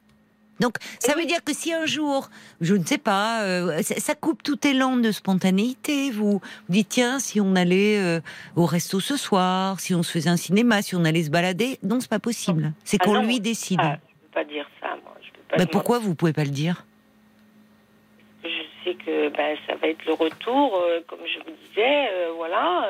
moi, je demain je travaille, euh, moi je, je Oui, bon, bah, écoutez, et pourquoi il s'est inscrit sur un site de rencontre si euh, Moi, la question que je lui poserais, c'est pourquoi tu t'es inscrit sur un site de rencontre si tu es si peu disponible? T'as ton travail, t'as des travaux le week-end, ok, ben euh, reste, ne t'inscris pas sur un site de rencontre. Ça, j'ai jamais pensé bah, non mais qui dit s'inscrire sur un site de rencontre, ça suppose que on a envie de faire une rencontre, enfin et qu'on a donc on, a, on va donner un peu de disponibilité. Si c'est euh, aussi avec parcimonie et une fois par mois, je comprends que vous vous posiez des questions. Qu'est-ce qui fait le reste du temps? Parce que le travail a bon dos, je trouve. Et les travaux dans la famille, ça va aussi. Voyez? Je comprends, je comprends que vous vous posiez des questions. Et puis finalement, il vient chez vous, mais êtes-vous allé chez lui Non, je suis jamais allée. Voilà, c'est ce que je voulais vous dire aussi. Je, je ne sais pas, je sais où il habite, euh, comment dire, dans, dans, dans, la ville, à, la, à, cette ville, mais je ne sais pas où il habite. Je, je, ne suis jamais allée chez lui. Je, non, non, non. J'ai d'abord. Euh, vous trouvez ça normal euh, Non. Bah non. bon, ça, ça fait partie de mes questions. Bah parce qu'il a, ça veut dire, c'est pas normal. C'est-à-dire que euh, les questions que vous vous posez, elles sont légitimes, Daniel. Qu'est-ce qu'il a caché cet homme? Enfin, vous voyez, à un moment, euh, il pourrait dire pourquoi c'est toujours chez vous, euh, dire bah, ce soir, tiens, viens dîner à la maison ou passe prendre un apéritif à la maison. Bon, et alors qu'est-ce qu'il a? Alors, le coût des travaux le week-end, vous n'êtes pas né de la dernière pluie. Enfin, vous voyez, au bout d'un moment, euh, l'homme qui est jamais libre le week-end, euh, ça sent un peu l'homme marié. Enfin, ou tout comme, vous voyez, qui, qui a une vie. Je suis désolée de vous le dire comme ça, mais vous y avez pensé, j'imagine. Eh ben, j'y ai pensé, j'y ai pensé, mais, mais tout ça est, quand même caché par le, le, coup de fil. Par exemple, euh, s'il vient pas le week-end, le samedi matin, je vais lui parler jusqu'au moment où il va sur son, sur son, fameux chantier. Je vais lui parler. Bon, mais, mais, oui, mais avec un portable, c'est très facile de passer un coup de fil. C'est bien pour ça, c'est bien pour ça. On s'éloigne, on change de pièce, on va dans le jardin. Euh. Oui. Enfin, d'ailleurs, qu'est-ce qu'il vous dit au fond dans ces coups de fil, matin et soir? Puisque ce qui vous manque, et je comprends, c'est l'échange avec lui. C'est au fond, c'était sortir de votre solitude et c'était pouvoir euh, bah, échanger, euh, parfois sur des sujets anodins, sur l'actualité, sur votre vie, sur ce que vous avez fait. Enfin, voilà. Et finalement, cet homme, il est très frustrant. Il ne vous dit pas de questions. Eh ben, non, non. Et alors, quand il vous appelle matin au soir, ça m'intrigue. De quoi parlez-vous? C'est quoi? C'est qu'est-ce qu'il vous dit? Alors, le matin, au réveil, il m'envoie un petit symbole. Euh, voilà, euh, à telle heure, il s'est réveillé, il m'envoie un petit symbole, un petit bisou, un petit truc comme ça. Et après, j'ai un grand message avec une déclaration, comme quoi il a bien dormi, comme quoi il était près de moi, comme quoi, enfin, tout un tas de choses comme ça. Et, et après, moi, ben, je lui réponds, euh, ben, quand je. Maintenant, j'ai pris l'habitude aussi, je réponds quand j'ai le temps. Et, et après, il m'appelle dans la matinée, on reste au téléphone, ben, jusqu'à ça dépend, des fois midi, des fois. D'accord, mais vous vous dites quoi? Ah, Pardonnez-moi, hein, ça peut. vous pouvez ne pas vouloir me, vous répondre, mais me répondre, mais euh, justement, vous vous souffrez avec cet homme d'une absence d'une absence de dialogue, parce qu'au fond, il est très fuyant, il est dans l'évitement, et évidemment, quelqu'un qui vous dit ne pose pas de questions, bah euh, à un moment, euh, ça fait qu'on se ferme. Parce qu'on se dit, finalement, on peut parler de rien. Il vit tout comme une intrusion. Donc, vous dites, il vous appelle. Alors, vous parlez de quoi? Alors, ben, déjà, euh, lui, il est sur, euh, sur, sur la route ou sur des chantiers. Donc, euh, je vis ce qu'il fait je vis sa route, c'est-à-dire il est dans telle région, il, m'envoie des photos de la région où il est, il il m'explique tout un tas de choses comme ça. Il parle de, son chantier, il parle de voilà, et, voilà, la matinée est passée. Oui, mais finalement, c'est bien gentil. Mais euh, vous voyez, euh, il, vous prend des photos de la route, il parle de son chantier, mais il y il, il parle pas de votre relation, de vous deux.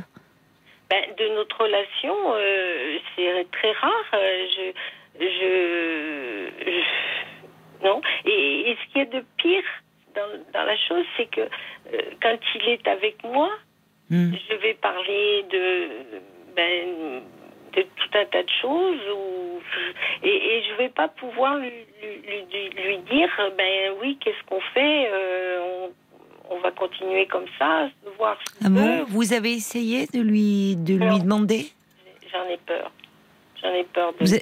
Vous, avez peur de quoi? De ses réactions? De, ben, qui me bloque en me disant mais mais te pose pas de questions.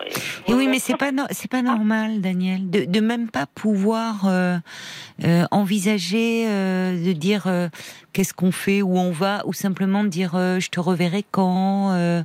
finalement, la question, vous voyez, il ferme tout en disant non, écoute, je préfère pas te dire parce que tu vas être déçu. En fait, il contrôle tout. Et qu'est-ce qu'il veut au fond? Moi, c'est la question que je me pose Eh ben, en vous écoutant. Ben, ben, ce qu'il veut, ben, il- je sais pas. Il sait que il sait, il sait me dire qu'en étant loin, il est plus présent que ceux qui peut-être euh, j'ai eu, Bien euh, des- sûr, il sait bien jouer de la flûte, lui. Ah, Pardonnez-moi de vous le dire comme ça, mais je, je trouve que là, euh, voyez, je, je- je suis désolée, je sens que je vous peut-être vous heurte un peu, mais il y a quelque chose, je vais vous dire, qui ne me plaît pas dans la relation que vous avez avec lui, et je vais vous dire pourquoi. C'est, euh, en fait, il est très absent, cet homme. Euh, il est très absent, mais il fait en sorte d'être là. Euh, d'être là, il occupe le terrain, comme on dit. Il occupe le terrain et en justifiant son absence, en vous disant, tu sais, ça c'est un peu manipulateur, en vous disant, tu sais, je suis beaucoup plus présent que certaines personnes qui seraient là dans ta vie. Ça, il est en train un peu de vous retourner la tête. Parce qu'il sait, au fond, et il entend votre frustration. Mais il a balayé d'un revers de la main en disant, euh, euh, mais tu- alors, parce que ça ne ça coûte pas grand chose. Enfin, c'est rien ça. Le matin, il se réveille, tac, un petit smiley, un petit signe, un petit, vous voyez. Et après, de vous dire, par rapport à la frustration légitime que vous ressentez, c'est ça, c'est un peu, ça, c'est de la manipulation. C'est en gros ce que vous vous ressentez, ça ne compte pas. Ce que moi je te dis, c'est je ne suis pas là, mais je suis bien plus présent que des hommes qui que tu aurais, euh, que tu verrais tous les jours ou une fois par semaine. Deuxièmement, il y a une autre chose qui me plaît pas au sujet de son magnétisme.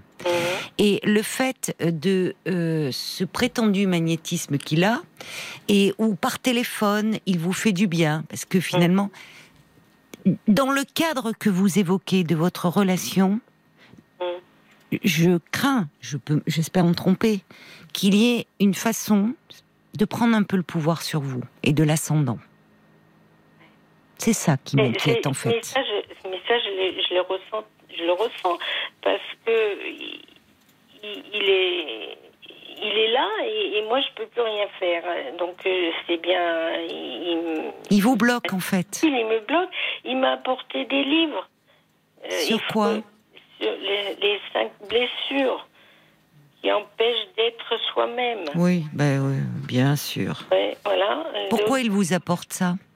Parce il me dit que ben, de lire ça, euh, c'est c'est certainement quelque chose qui va me faire voir, euh, ben voilà, des choses qu'il faut faut pas faire ou faut pas penser, surtout pas penser.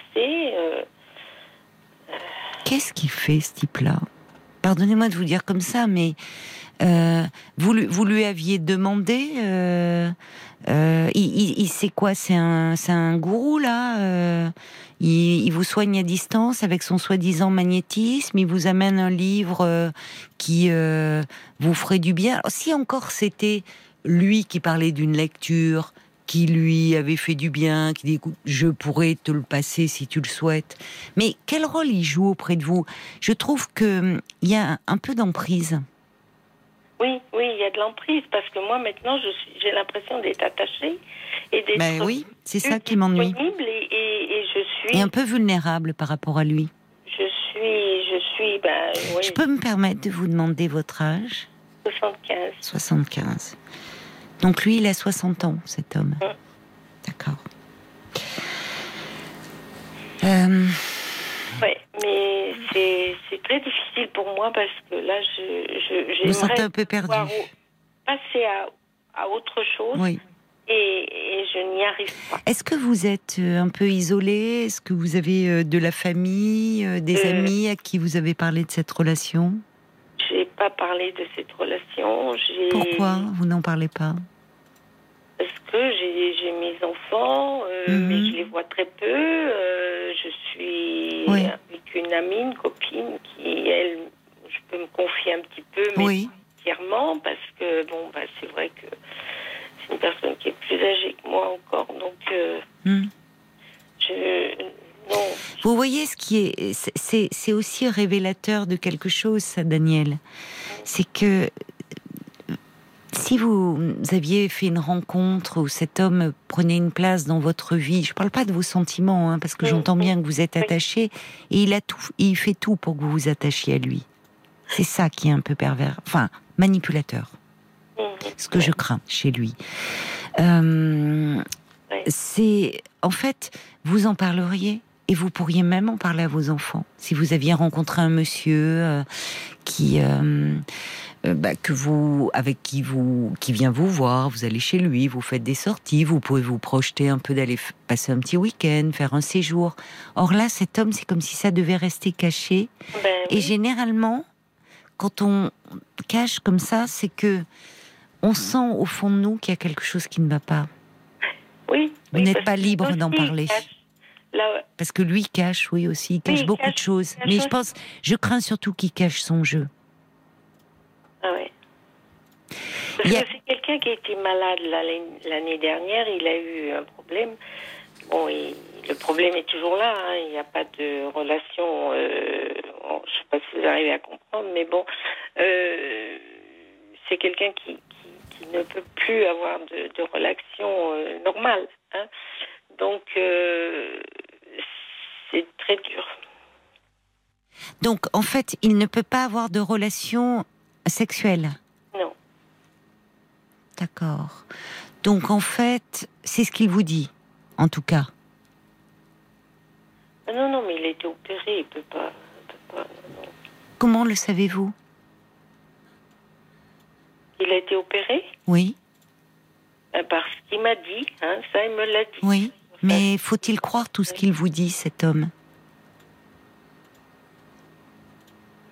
Parce que finalement, au fond, vous n'avez pas d'intimité euh, amoureuse, donc. Ah vous ben dites c'est votre amant, mais. Oui, oui, ben, relation. Euh, non. Ça reste assez platonique. Non, pas vraiment, parce que c'est vrai qu'il y a beaucoup d'autres choses. Il, il, est très câlin, il est. Si, si, quand on est ensemble, on est quand même. Euh, on est, on est bien quand même. Je crains qu'il ait senti euh, votre solitude, votre besoin d'attention et d'affection. Oui, oui, oui. Et que il y a, y a quelque chose où vous avez raison de vous poser des questions. Vous avez raison. Vous sentez qu'il y a quelque chose qui ne va pas. Il y a un trop grand contraste. Cet homme, il est à la fois trop présent et trop absent. Et, au fond, la véritable question, c'est qu'est-ce qu'il attend de vous? Et ça, vous, ça serait alors, il va se dérober, mais qu'est-ce qu'il attend de vous au juste Je peux lui poser ça? Oui, mais vous n'aurez pas la réponse. Oui. Mais la véritable question, elle est là. Qu'est-ce qu'il veut, cet homme? Eh ben, c'est une question que vous pouvez vous poser, vous.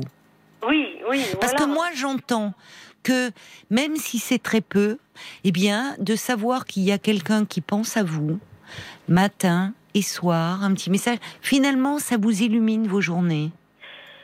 Ben, pas complètement, parce que je vais vous dire, dans la matinée, quand on se parle, euh, je suis des fois en attente sur le téléphone parce que ah ben attends attends on m'appelle voilà on l'appelle euh, bon ben, et, il revient sur notre communication, enfin dans notre appel, sans, sans me dire, ben voilà, c'est un tel ou machin, enfin c'est pour ça qu'on m'appelle. Mais parce que cet homme, il a une vie en dehors de vous.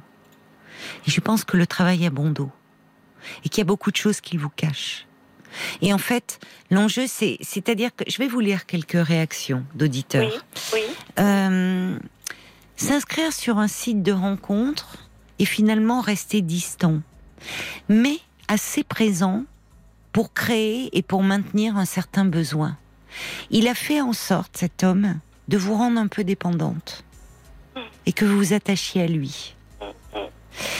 Euh, il y a quelqu'un qui dit, il a bon dos, ce fameux chantier. Euh, il y a le routier qui dit, je pense que si vous insistiez, et ça vaudrait le coup de le faire, pour aller chez lui, l'histoire s'arrêterait peut-être immédiatement. Parce que là, là, il peut pas sans arrêt vous dire arrête de poser des questions. Parce que si vous lui disiez, écoute, ça fait maintenant huit mois qu'on se connaît, je ne sais même pas, je, ne sais même pas où tu, où tu habites. Tu ne m'as jamais une seule fois invité chez toi. Donc oui, je suis en droit de me poser des questions. Et là, il va botter en touche, une fois, deux fois. Mais la troisième, il pourra pas. Qu'est-ce qu'il a à cacher, en fait? Il cache des choses. Euh, il y a l'homme au camélia qui dit Cet homme me semble fourbe. Et c'est brodé à l'envie une histoire que seule l'affection qui rend aveugle laisse passer. De l'extérieur, en tout cas, il y a quelque chose qui est un peu euh, à redouter. Il n'est pas clair, cet homme. Il y a Brigitte aussi qui dit méfiance, méfiance. Mmh. Laissez-le, il ment mmh. et d'une certaine façon, il manipule. Oui, oui il manipule ça. Il manipule. Oui, il vous manipule. Il vous manipule parce qu'au fond, c'est lui qui a le pouvoir. Le pouvoir de venir quand lui il décide, très peu. Euh, le pouvoir, à la moindre question, c'est hé, pose pas de questions. C'est euh, et puis tu sais, je suis pas là, mais je suis bien plus présent que si j'étais là, bien sûr. Le pouvoir et ça plus encore un degré de plus préoccupant. Ce prétexte et là il s'arroge un pouvoir sur vous au prétexte qu'il aurait un don le magnétisme. Alors encore une fois, je remets pas en question le magnétisme, mais mais qui vous dit qu'il a un don? C'est comme ces histoires là de problèmes d'intervention qui justifierait peut-être l'absence de relations sexuelles. Euh, le côté, ce livre qu'il vous offre, alors que vous ne lui avez rien demandé, c'est pas un roman qu'il a découvert, c'est pas quelque chose. Non, c'est les cinq blessures qu'il faudrait traiter, comme si vous, il savait en vous qu'il fallait, voyez, euh, que vous aviez des blessures et que lui il le sait et il le sent. Ça, c'est une façon de prendre le pouvoir sur vous. Dans quel but? Attention à vous. Attention à vous. Vraiment. Je ne sais pas ce qu'il vous veut, mais je ne le sens, moi, de l'extérieur, je trouve assez préoccupant et je me demande clairement quelles sont ses intentions. Donc là où vous voyez juste, c'est que vous avez raison de vous poser des questions, Daniel, et de mettre de la distance.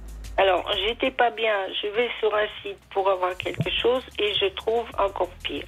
Daniel, Daniel, c'est ne vous en voulez pas de ça.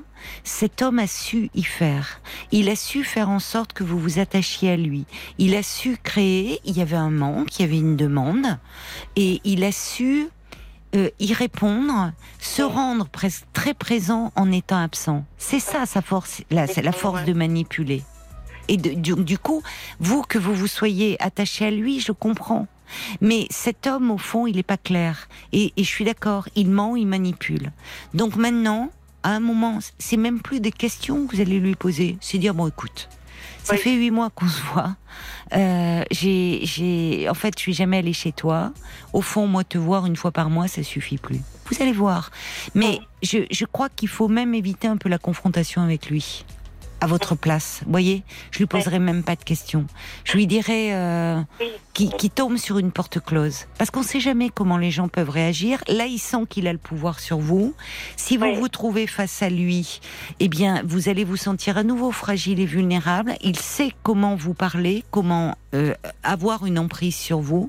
Mm-hmm. Donc, à votre place, ce que je vous conseillerais, c'est euh, par téléphone ou même par texto, lui dire écoute, j'ai plus envie euh, que l'on s'appelle.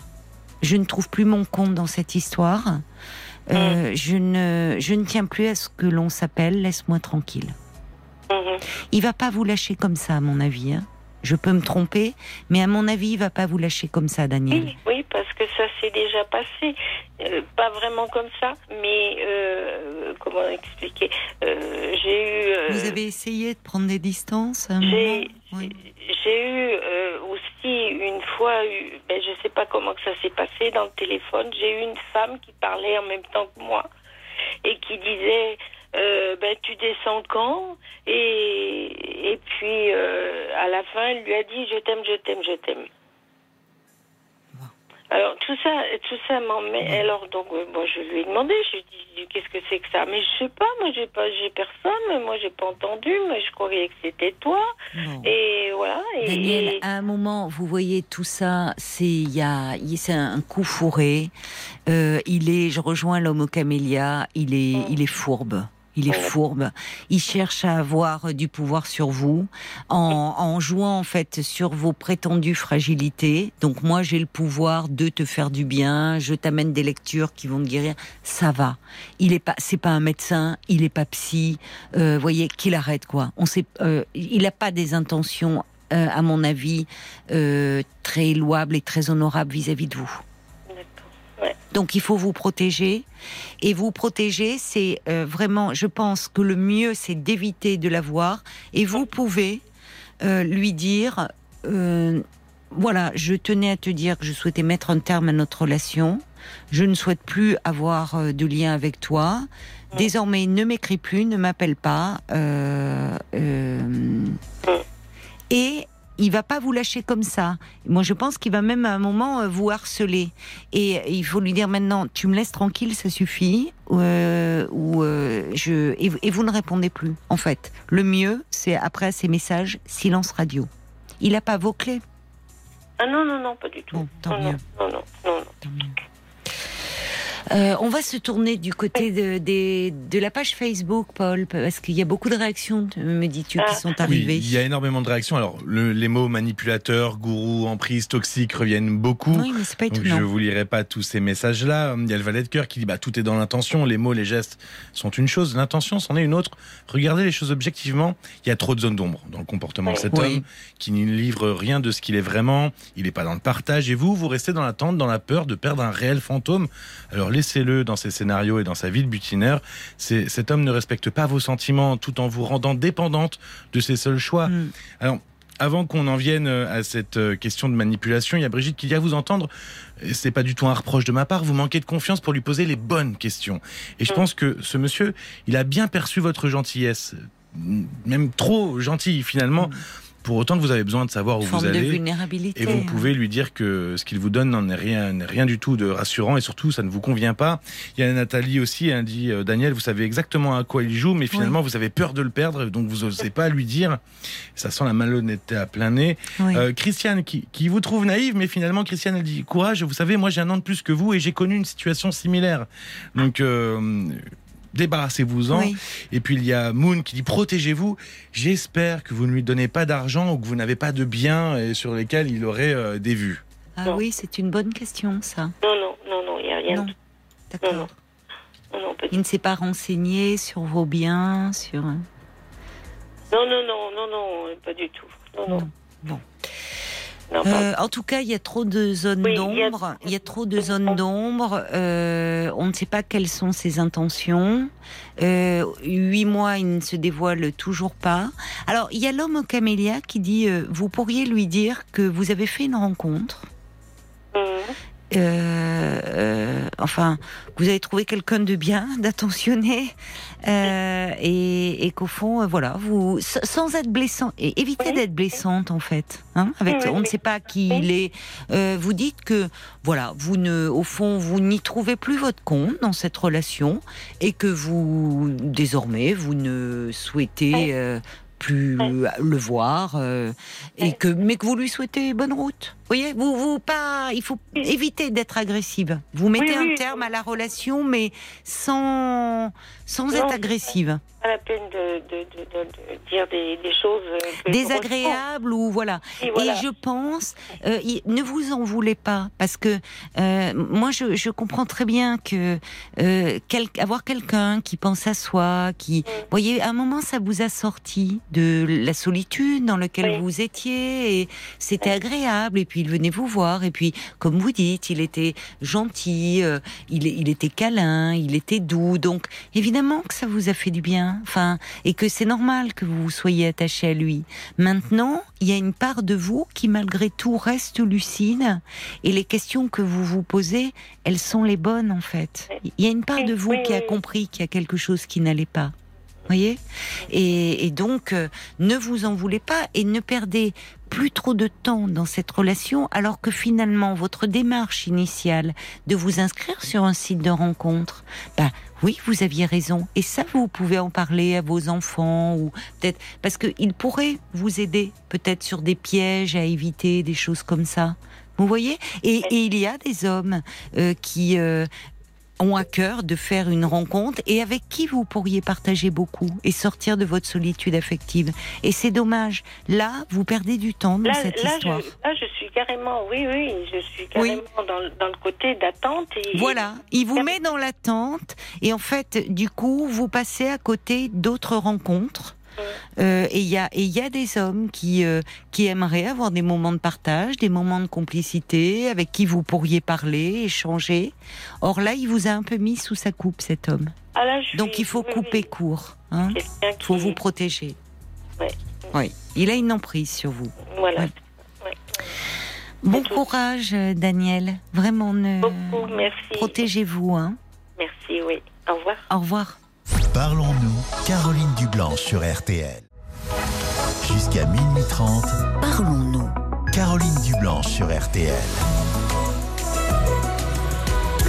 Avant d'accueillir euh, Moni, je crois que tu voulais euh, nous lire euh, des messages d'auditeurs encore suite au témoignage de Daniel. Paul. Exactement. Il y a Stéphanie qui a mm. laissé un mail sur parlons-nous@rtl.fr. Cet homme est un danger. Que cette dame coupe les ponts immédiatement. Elle n'aura jamais de réponse.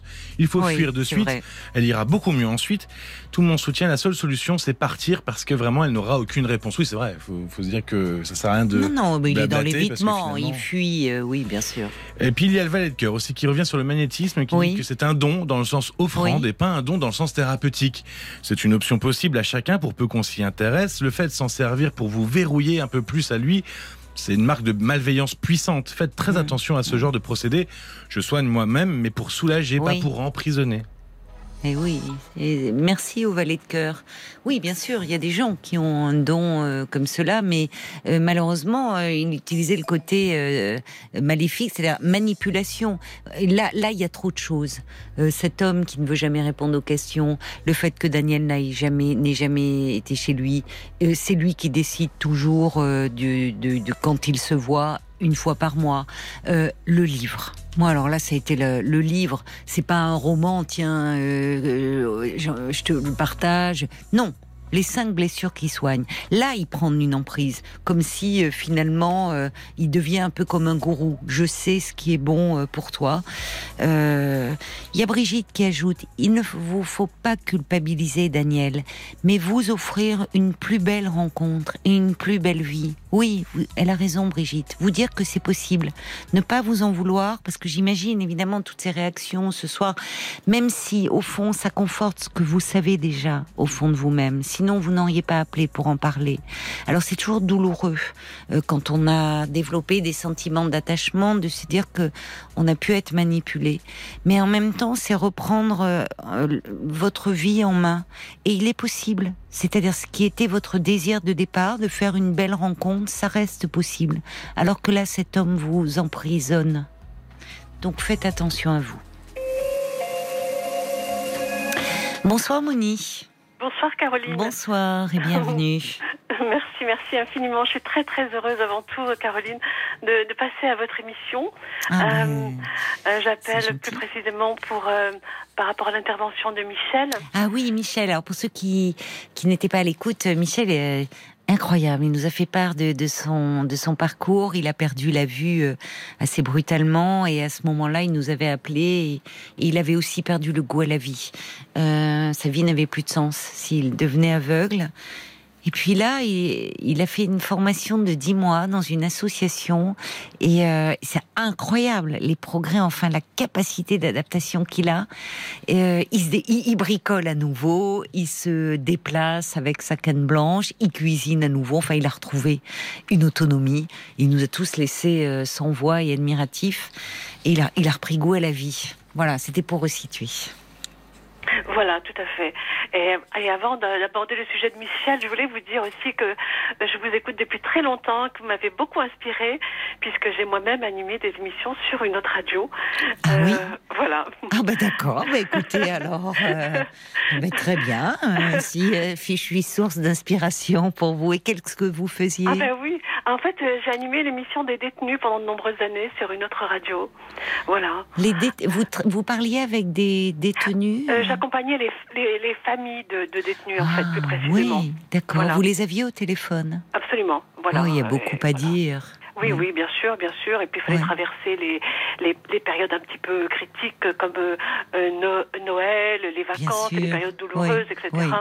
Donc voilà, c'était une très, Il y a une telle opprobre sociale sur absolument, cet univers-là. Ça, ça éclabousse aussi les familles, malheureusement. Voilà, tout à fait. Tout à fait. On n'imagine pas les conséquences qu'il pouvait y avoir sur, sur les, les époux, les épouses, les, les, enfants. oui, oui. Voilà, en tout cas, ah, ça a dû être une belle aventure. Elle est terminée. Euh, oui, oui, je suis passée à autre chose. En fait, moi, je suis actrice de formation, je suis actrice.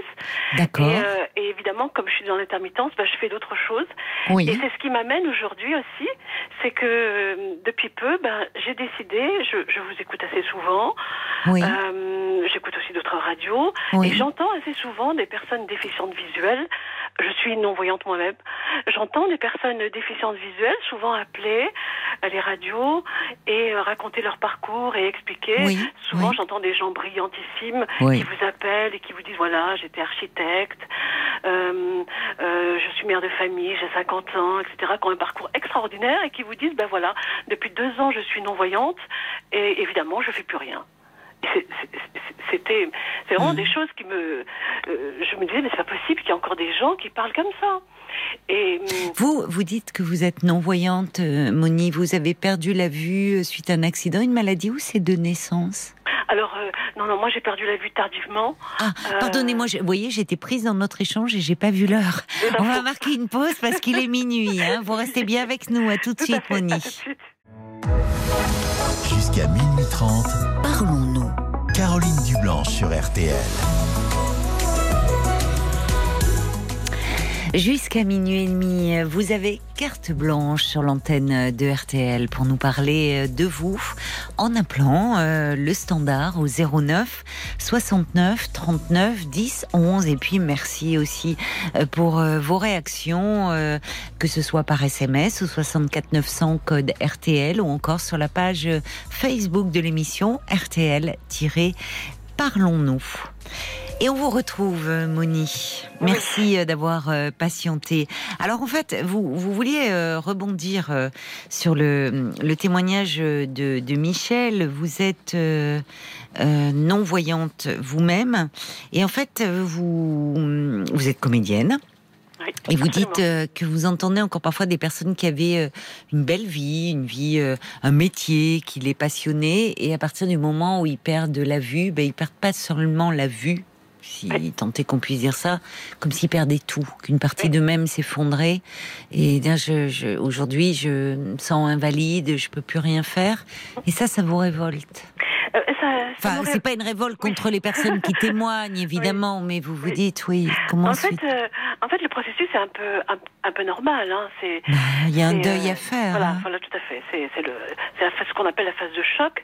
Et donc, les personnes, sont, en fait, elles savent pas qu'elles sont juste en train de traverser quelque chose de violent, parce qu'il va falloir accepter de, de de ne plus être en partie celle qu'on a été ou celui qu'on a été pour devenir autre et c'est pas mieux ni moins bien, c'est comme ça. C'est ce qui a été votre cas, parce que finalement, dans ce que je comprends, c'est que oui, devenir une autre, c'est pas la même chose quand on vient au monde en n'ayant pas ce sens-là. Là, comme vous dites, il, y a, il faut devenir quelqu'un d'autre. Il faut. Euh, c'est-à-dire que vous avez perdu la vue suite à une maladie. grâce, au, progrès de la médecine, euh, il n'y a plus ce qu'on appelait autrefois des aveugles, c'est-à-dire des, des, des enfants qui perdaient la vue très tôt après la naissance. Ça n'existe plus aujourd'hui. Aujourd'hui, c'est ce qu'on appelle des non-voyants, c'est-à-dire des gens qui perdent la vue à un moment donné de leur histoire. C'est pour ça qu'ils sont non-voyants, parce qu'ils ont vu ah, je pensais qu'il y avait eh encore des enfants qui. Je me souviens d'une dame qui avait témoigné, mais il y a plusieurs années, sa petite fille était née euh, aveugle. Il peut toujours avoir des accidents et trucs comme ça. Oui, mais, c'est euh, plus rare. Plus rare, absolument. Heureusement. Il, y a, il y a ce qu'on appelle aujourd'hui des malvoyants. D'accord. En principe, des gens qui perdent la vue progressivement. Oui, oui. Voilà. D'accord, je comprends. Je comprends. Voilà. Et donc, euh, et donc cette, cette, cette période, qui est une période douloureuse, comme vous disiez, ce qui est une période de deuil en fait. Ça hmm. n'est qu'une période. Ça n'est qu'une période. La difficulté, c'est que quand on quand on en finit avec cette période, souvent, mais parce que la littérature, le cinéma a beaucoup, mine de rien, a beaucoup contribué à cette représentation de la déficience visuelle, c'est-à-dire dans les dans la littérature, dans le cinéma, les les non-voyants, ben ils font rien, hein. ils sont là en train de traverser la rue avec le héros du film, en général. On pense à Émilie Poulain qui prend ce monsieur avec sa canne blanche et qui lui dit là, ouais. Absolument. Ou alors euh, il, fait, il, fait, de l'accordéon. Oui, J'avais pas pensé à ça. Oui, c'est vrai que oui, oui, oui. Ou alors euh, la musique, qui, aussi les pianos. Oui. C'est tellement, c'est tellement. Euh, un, enfin oui, un peu stéréotypé quoi. Une représentation forte de du, du non voyant qui ça rien de sa vie que quand on perd la vue, et puis on se dit ben ben moi aussi quoi, je vais, ben, c'est fini maintenant, je vais, je hmm. vais pouvoir rien faire. Et en fait, c'est un cheminement, la non-voyance. Il y a un cheminement à faire et à découvrir, et à découvrir ce qu'on peut faire et ce qu'on peut pas faire. Moi, je me souviens, par exemple, et, pour, et en ça, les autres m'ont beaucoup aidé. J'ai la question du repassage, c'est une question que j'avais complètement esquivée de ma vie. Oh, je vous comprends. C'est pas la partie la plus passionnante. Pour le coup, on peut se réfugier et dire, oh, bah non, hein, moi je vois pas, je repasse pas. Mais à ce moment-là, c'était pour d'autres raisons. Oui.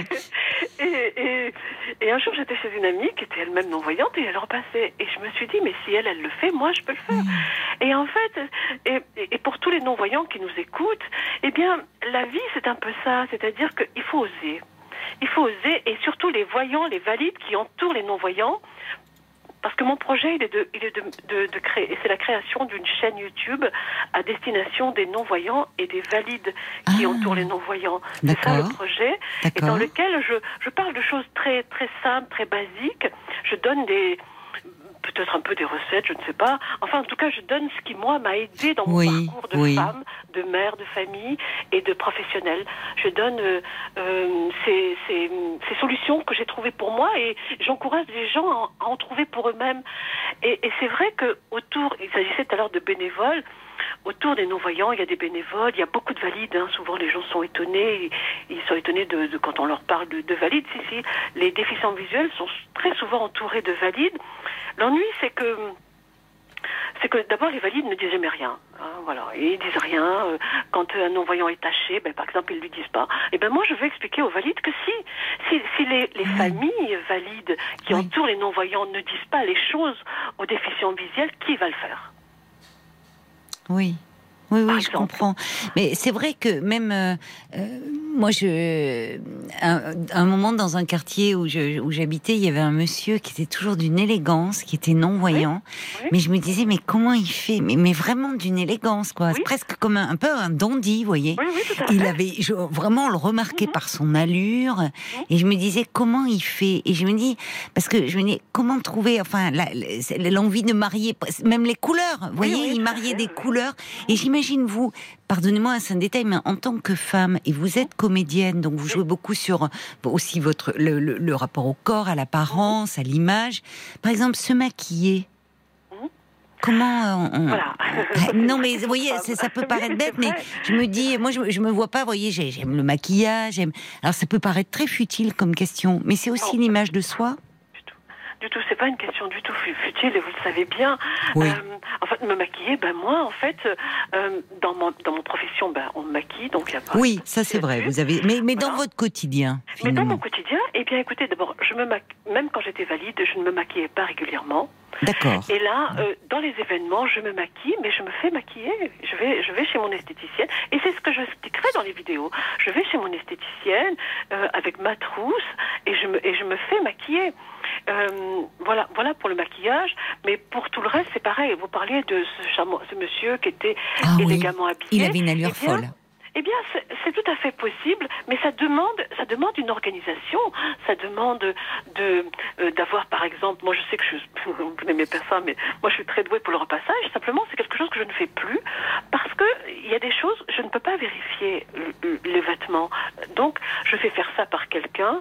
Euh, la, la, femme de ménage qui, qui, qui m'accompagne, eh bien, c'est très bien où il faut ranger les vêtements. Les vêtements, euh, je sais pas, les, les débardeurs noirs ensemble. Oui les blancs ensemble.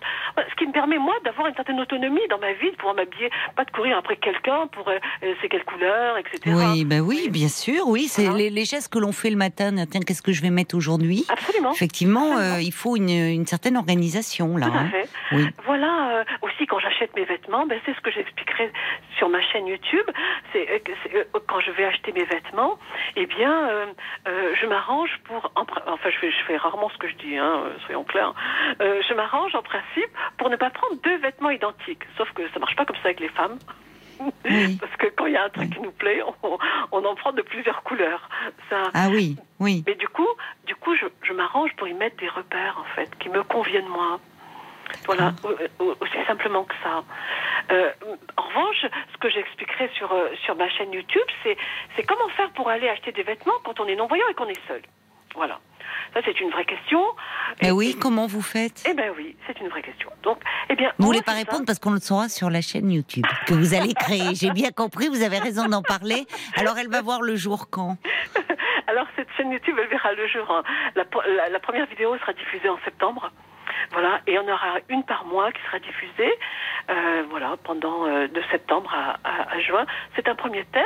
On va voir ce que ça va donner. Mais je trouve que c'est une super idée. Ouais, et puis en fait, euh, il y a tellement de choses maintenant, d'applications débiles, je trouve, pour apprendre. Enfin, non, mais au moins, il y a... non, mais c'est vrai. Après, bon, chacun il trouve son compte s'il veut. Hein. Moi, je dis ça, c'est un peu ah gratuit, mais je trouve que là, il y a une vraie utilité parce que un vrai partage de savoir, d'expérience. Dans la rue, les gens me posent beaucoup de questions, on pose beaucoup de questions aux déficients visuels, et, ah parfois, bon ils, savent même pas comment les guider, alors qu'ils ont la volonté, ils sont vraiment bienveillants. mais c'est délicat. Qu'est-ce qu'on pose comme question? Vous dites, on pose beaucoup de questions. Quel bah, genre de questions? Les gens, bah, les, les, questions basiques, c'est euh, est-ce que c'est de naissance? Que oui, bah remarquez, je vous l'ai posé moi aussi. oui, oui, ben oui, ben oui, bien sûr. Oui, oui, oui. vous devez en avoir marre à force qu'on vous demande ça, peut-être. Bah, voilà, ça dépend, ça dépend, des jours. Hein, ça dépend oui, des jours. oui, je comprends. Euh, en fait, euh, euh, ben, je m'adresse aussi à, à ce public-là. Je leur explique que ben, dans la rue, parce que ça, c'est encore quand les gens vous posent des questions. Hein. Moi, j'ai connu des époques où les gens vous tiraient pour traverser sans, vous parler. Hein. Ben, il y a un monsieur qui m'en a parlé une fois à l'antenne de ça. Il aimait pas, mais je comprends. En fait, oui. Comme si euh, vous, vous, vous, êtes, alors non-voyant, mais pas sourd, quoi. absolument, absolument. Non, mais c'est vrai, se faire tirer le bras et tout d'un coup traverser. oui tout à fait. Donner des petits trucs aux, valides. Oui, oui, mais c'est vrai, euh, parce qu'on peut être maladroit alors qu'on voudrait bien, faire. Bien sûr. Si vous souhaitez aider les personnes non-voyantes, pour tous ceux qui nous écoutent là en ce moment à l'antenne, eh bien, c'est très simple. Dans la rue, vous allez vers la personne, vous lui parlez. Vous lui dites, est-ce que vous souhaitez euh, euh, de l'aide? Et elle va vous répondre, hein. elle va vous dire si elle est en train de... Parce que les gens, ils peuvent... les non-voyants peuvent être arrêtés pour réfléchir, est-ce que je vais à tel endroit, est-ce que je vais ailleurs? ben oui. on ne cherche pas forcément à aller quelque part. Oui, alors que dès qu'on voit un non-voyant arrêté, on se dit, oh là là, il cherche son chemin. Oui, c'est ça. Et vous avez raison. Et puis aussi, euh, l'inverse peut se produire aussi. vous voyez, moi, je, je viens de passer samedi, j'étais avec des, un, un groupe de, de, personnes que je connaissais plus ou moins, je connaissais pas tout le monde. Il y a deux personnes valides qui m'ont ont fait le choix de me guider. Bon, pourquoi pas, c'est très gentil. Moi, je m'arrange plutôt pour que ça soit diffus, pour que ce soit différentes personnes pour que voilà ce soit pas trop lourd pour les gens mhm. euh, quand il faut suivre un groupe hein, quand il faut pas suivre un mhm. groupe j'ai besoin de personne et donc euh, ben là euh, voilà je suis tombée face à quelqu'un face à une dame de toute évidence ça l'agaçait ça l'agaçait. Mais ah j'avais envie de lui dire, écoute, si ça t'agace, t'es pas obligé de le faire. Vous voyez, si ça vous embête de vous occuper d'une personne non-voyante, ne le faites pas. C'est aussi simple que ça. Oui, bien sûr. Et puis il y a des valides aussi qui...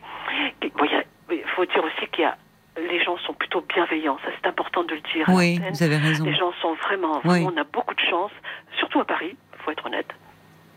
Les gens, oh, j'imagine euh, que dans d'autres grandes villes aussi. Voilà, mais disons qu'à Paris, il y a beaucoup de monde, donc et très ah facilement, on trouve, voilà, en province, bah, ça nécessite une voiture pour se déplacer. La vie n'est pas tout à fait la même. Bien sûr, oui.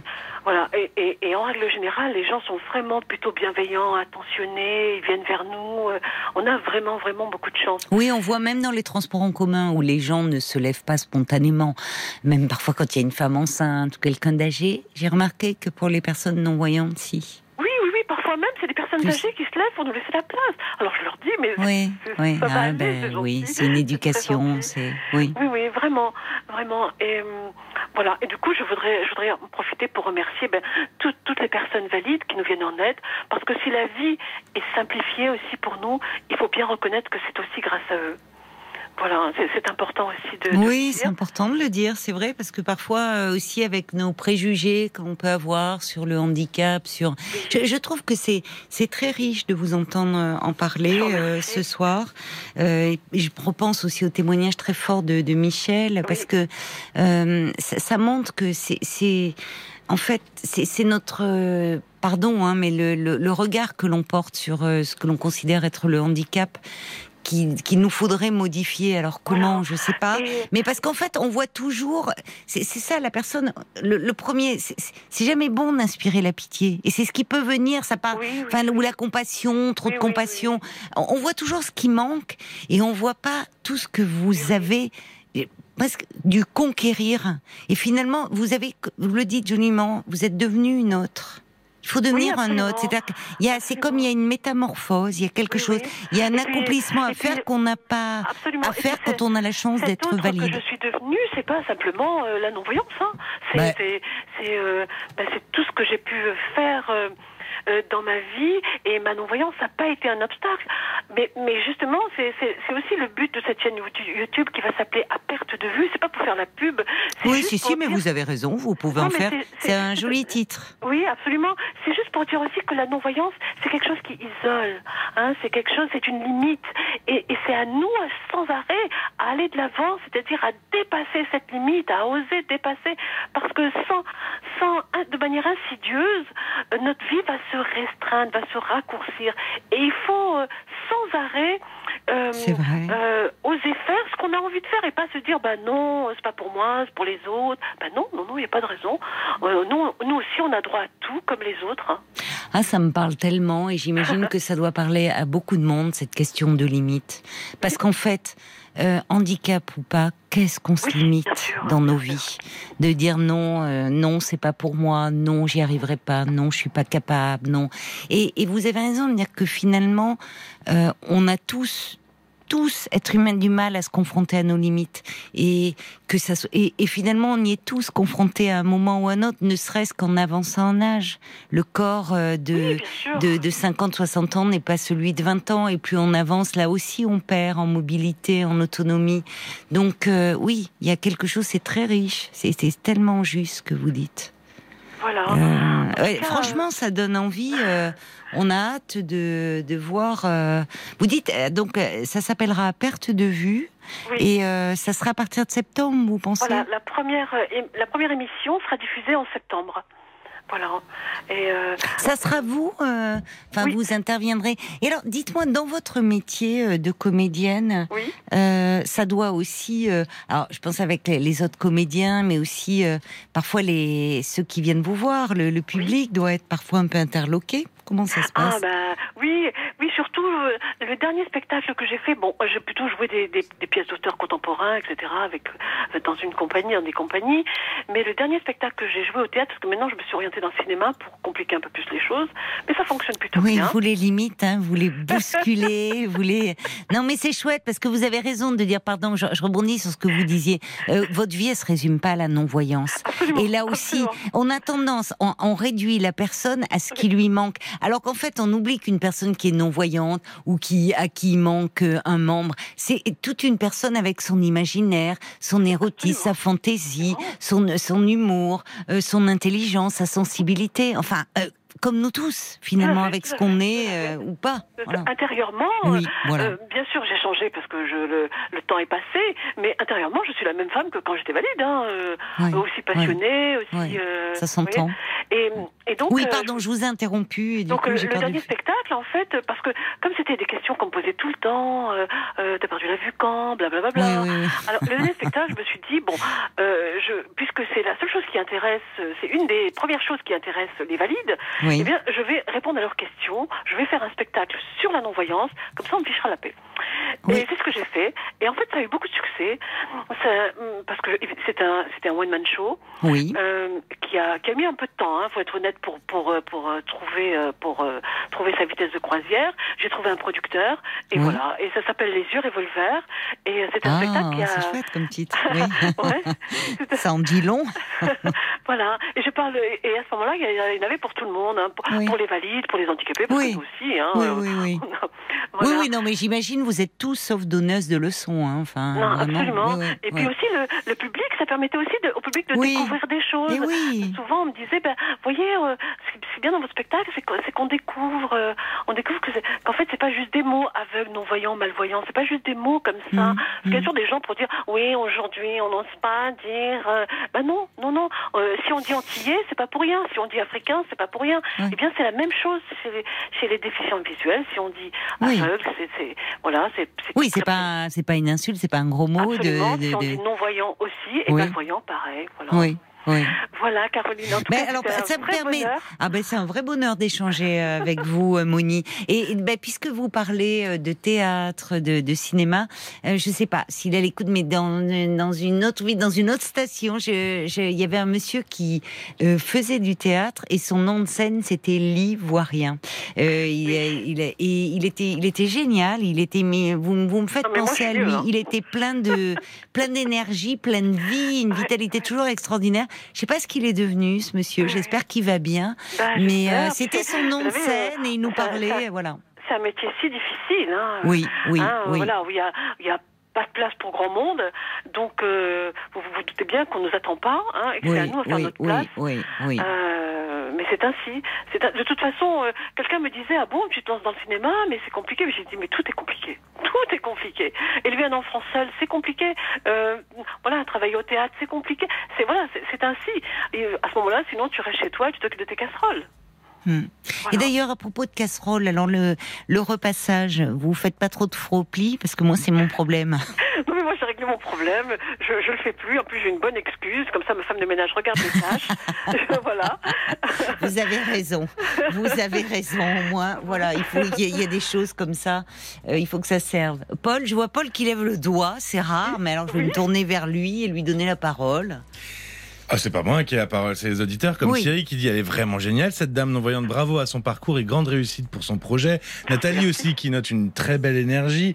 Euh, Claire dit bah il y a Daredevil comme héros non-voyant, qui est un héros, un héros de comics américain. Daredevil. Daredevil, oui. Ah oui, d'accord. Donc ah, bah, c'est bien qu'il y ait des figures comme ça. Fabienne dit moi je suis très malvoyante. Je circule dans le métro avec ma canne. Je porte rarement ma valise dans les escaliers. Les gens sont extrêmement gentils et même lorsqu'ils ne prennent pas la même direction que moi, bien souvent, bah, ils m'accompagnent sur ma ligne. Je viens de province, traverse régulièrement Paris et dans ma région, bah, je randonne, je m'implique dans des associations, j'essaie toujours d'avoir un relationnel avec des personnes qui n'ont pas de handicap afin de pouvoir élargir le champ des possibles.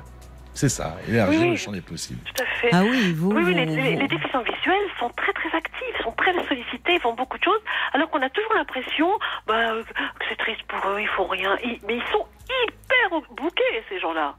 Alors, il faut penser, j'ai quand même une pensée pour ceux, parce que parfois il y a des, il y a des problèmes de dégénérescence maculaire, enfin, il y a des, où, j'ai en tête comme ça des témoignages de personnes qui étaient plongées dans une profonde détresse, parce que vous dites, il y a l'état de choc, et, et il, y a, il y a, comme vous dites, c'est tout un cheminement. Vous avez dit un mot, enfin, voilà, et, et j'ai une pensée pour eux, parce que, euh, qui se sentent pas coupables à un moment ah de, ne pas y arriver, d'être à un moment de, euh, à l'arrêt, quoi, et, sans envie, sans énergie. Ouais, Tout à fait. Vous savez, euh, euh, perdre la vue, c'est un drame dans une vie. Hein, c'est ça, il faut aussi hein. dire. c'est y a... et, et, et, il faut du temps pour se relever. Et ce temps, il faut le prendre. Euh, euh, oui, je parlais de cheminement tout à l'heure. Eh bien, eh bien oui, c'est un vrai cheminement. Mais si, ces personnes-là nous écoutent, c'est important qu'elles sachent que c'est qu'une étape. Sincèrement, c'est qu'une étape. Vous avez raison. Et, et, vous allez vous relever. Vous allez trouver des personnes qui vont vous aider à vous relever, et vous allez aller de l'avant. Vous allez trouver la même énergie que Michel tout à l'heure, qu'on a entendu. Ou que Francis, parce qu'il y a un auditeur qui dit aussi passionnant que le témoin. je ne sais pas si c'était Francis, le monsieur qui, qui a fait un livre, Mes élèves sans visage. Ce professeur, il est extraordinaire. Francis, exactement. Bah, il a, il a, il a de la mémoire. Et, et, aussi, on a eu des témoignages extrêmement forts. Franchement, euh, on s'incline même. Voyez, on se sent. Euh, c'est nous qui sommes euh, handicapés en vous écoutant. Parce que qu'est-ce qu'on se limite aussi dans nos vies? Donc, il y a, y a Louis, il y a Théodora qui dit passionnant. On a hâte que votre chaîne voit le, le, jour. On va apprendre plein de choses, vraiment. Vous pourrez nous passer un petit coup de fil ah ben, euh, D'accord Vous nous rappellerez, Moni Oui, oui, très volontiers. Comme ça, on vous fera un peu de pub parce que ça sera vraiment utile. Et puis, je, vais je, vais terminer juste avec ça. Euh, J'ai participé à une campagne de pub pour le ministère euh, chargé des personnes handicapées. Et du coup, j'ai été reçue à l'Élysée par Madame Macron. Voilà, c'était ravi. J'ai pu visiter l'Élysée. C'était super. Voilà. Ah, bah écoutez, euh, génial. C'est bien que vous soyez. Elle doit être très sensible à votre projet et à votre belle énergie, j'imagine. Voilà, merci. Merci infiniment. Merci, hein, merci. C'est un plaisir d'échanger euh, avec vous. De m'avoir rappelé. Merci beaucoup. Je suis très, très heureuse de vous avoir parlé. Caroline, ça fait plusieurs fois que j'essaie de vous joindre. Eh ben voilà, c'était pour ce soir. Vous me rappellerez, hein, quand d'accord, on, en parlera de votre chaîne. Je vous embrasse, Moni. Au revoir. Au revoir. C'est la sous, ça bouge, elle a la pêche. Pile, c'est extrait de Persona, le tout nouvel album de C'est la sous. Ah bah oui, qu'est-ce qu'on dit? Qu'est-ce qu'ils disent les jeunes? Maintenant Ils se fichent de moi. Elle a la pêche.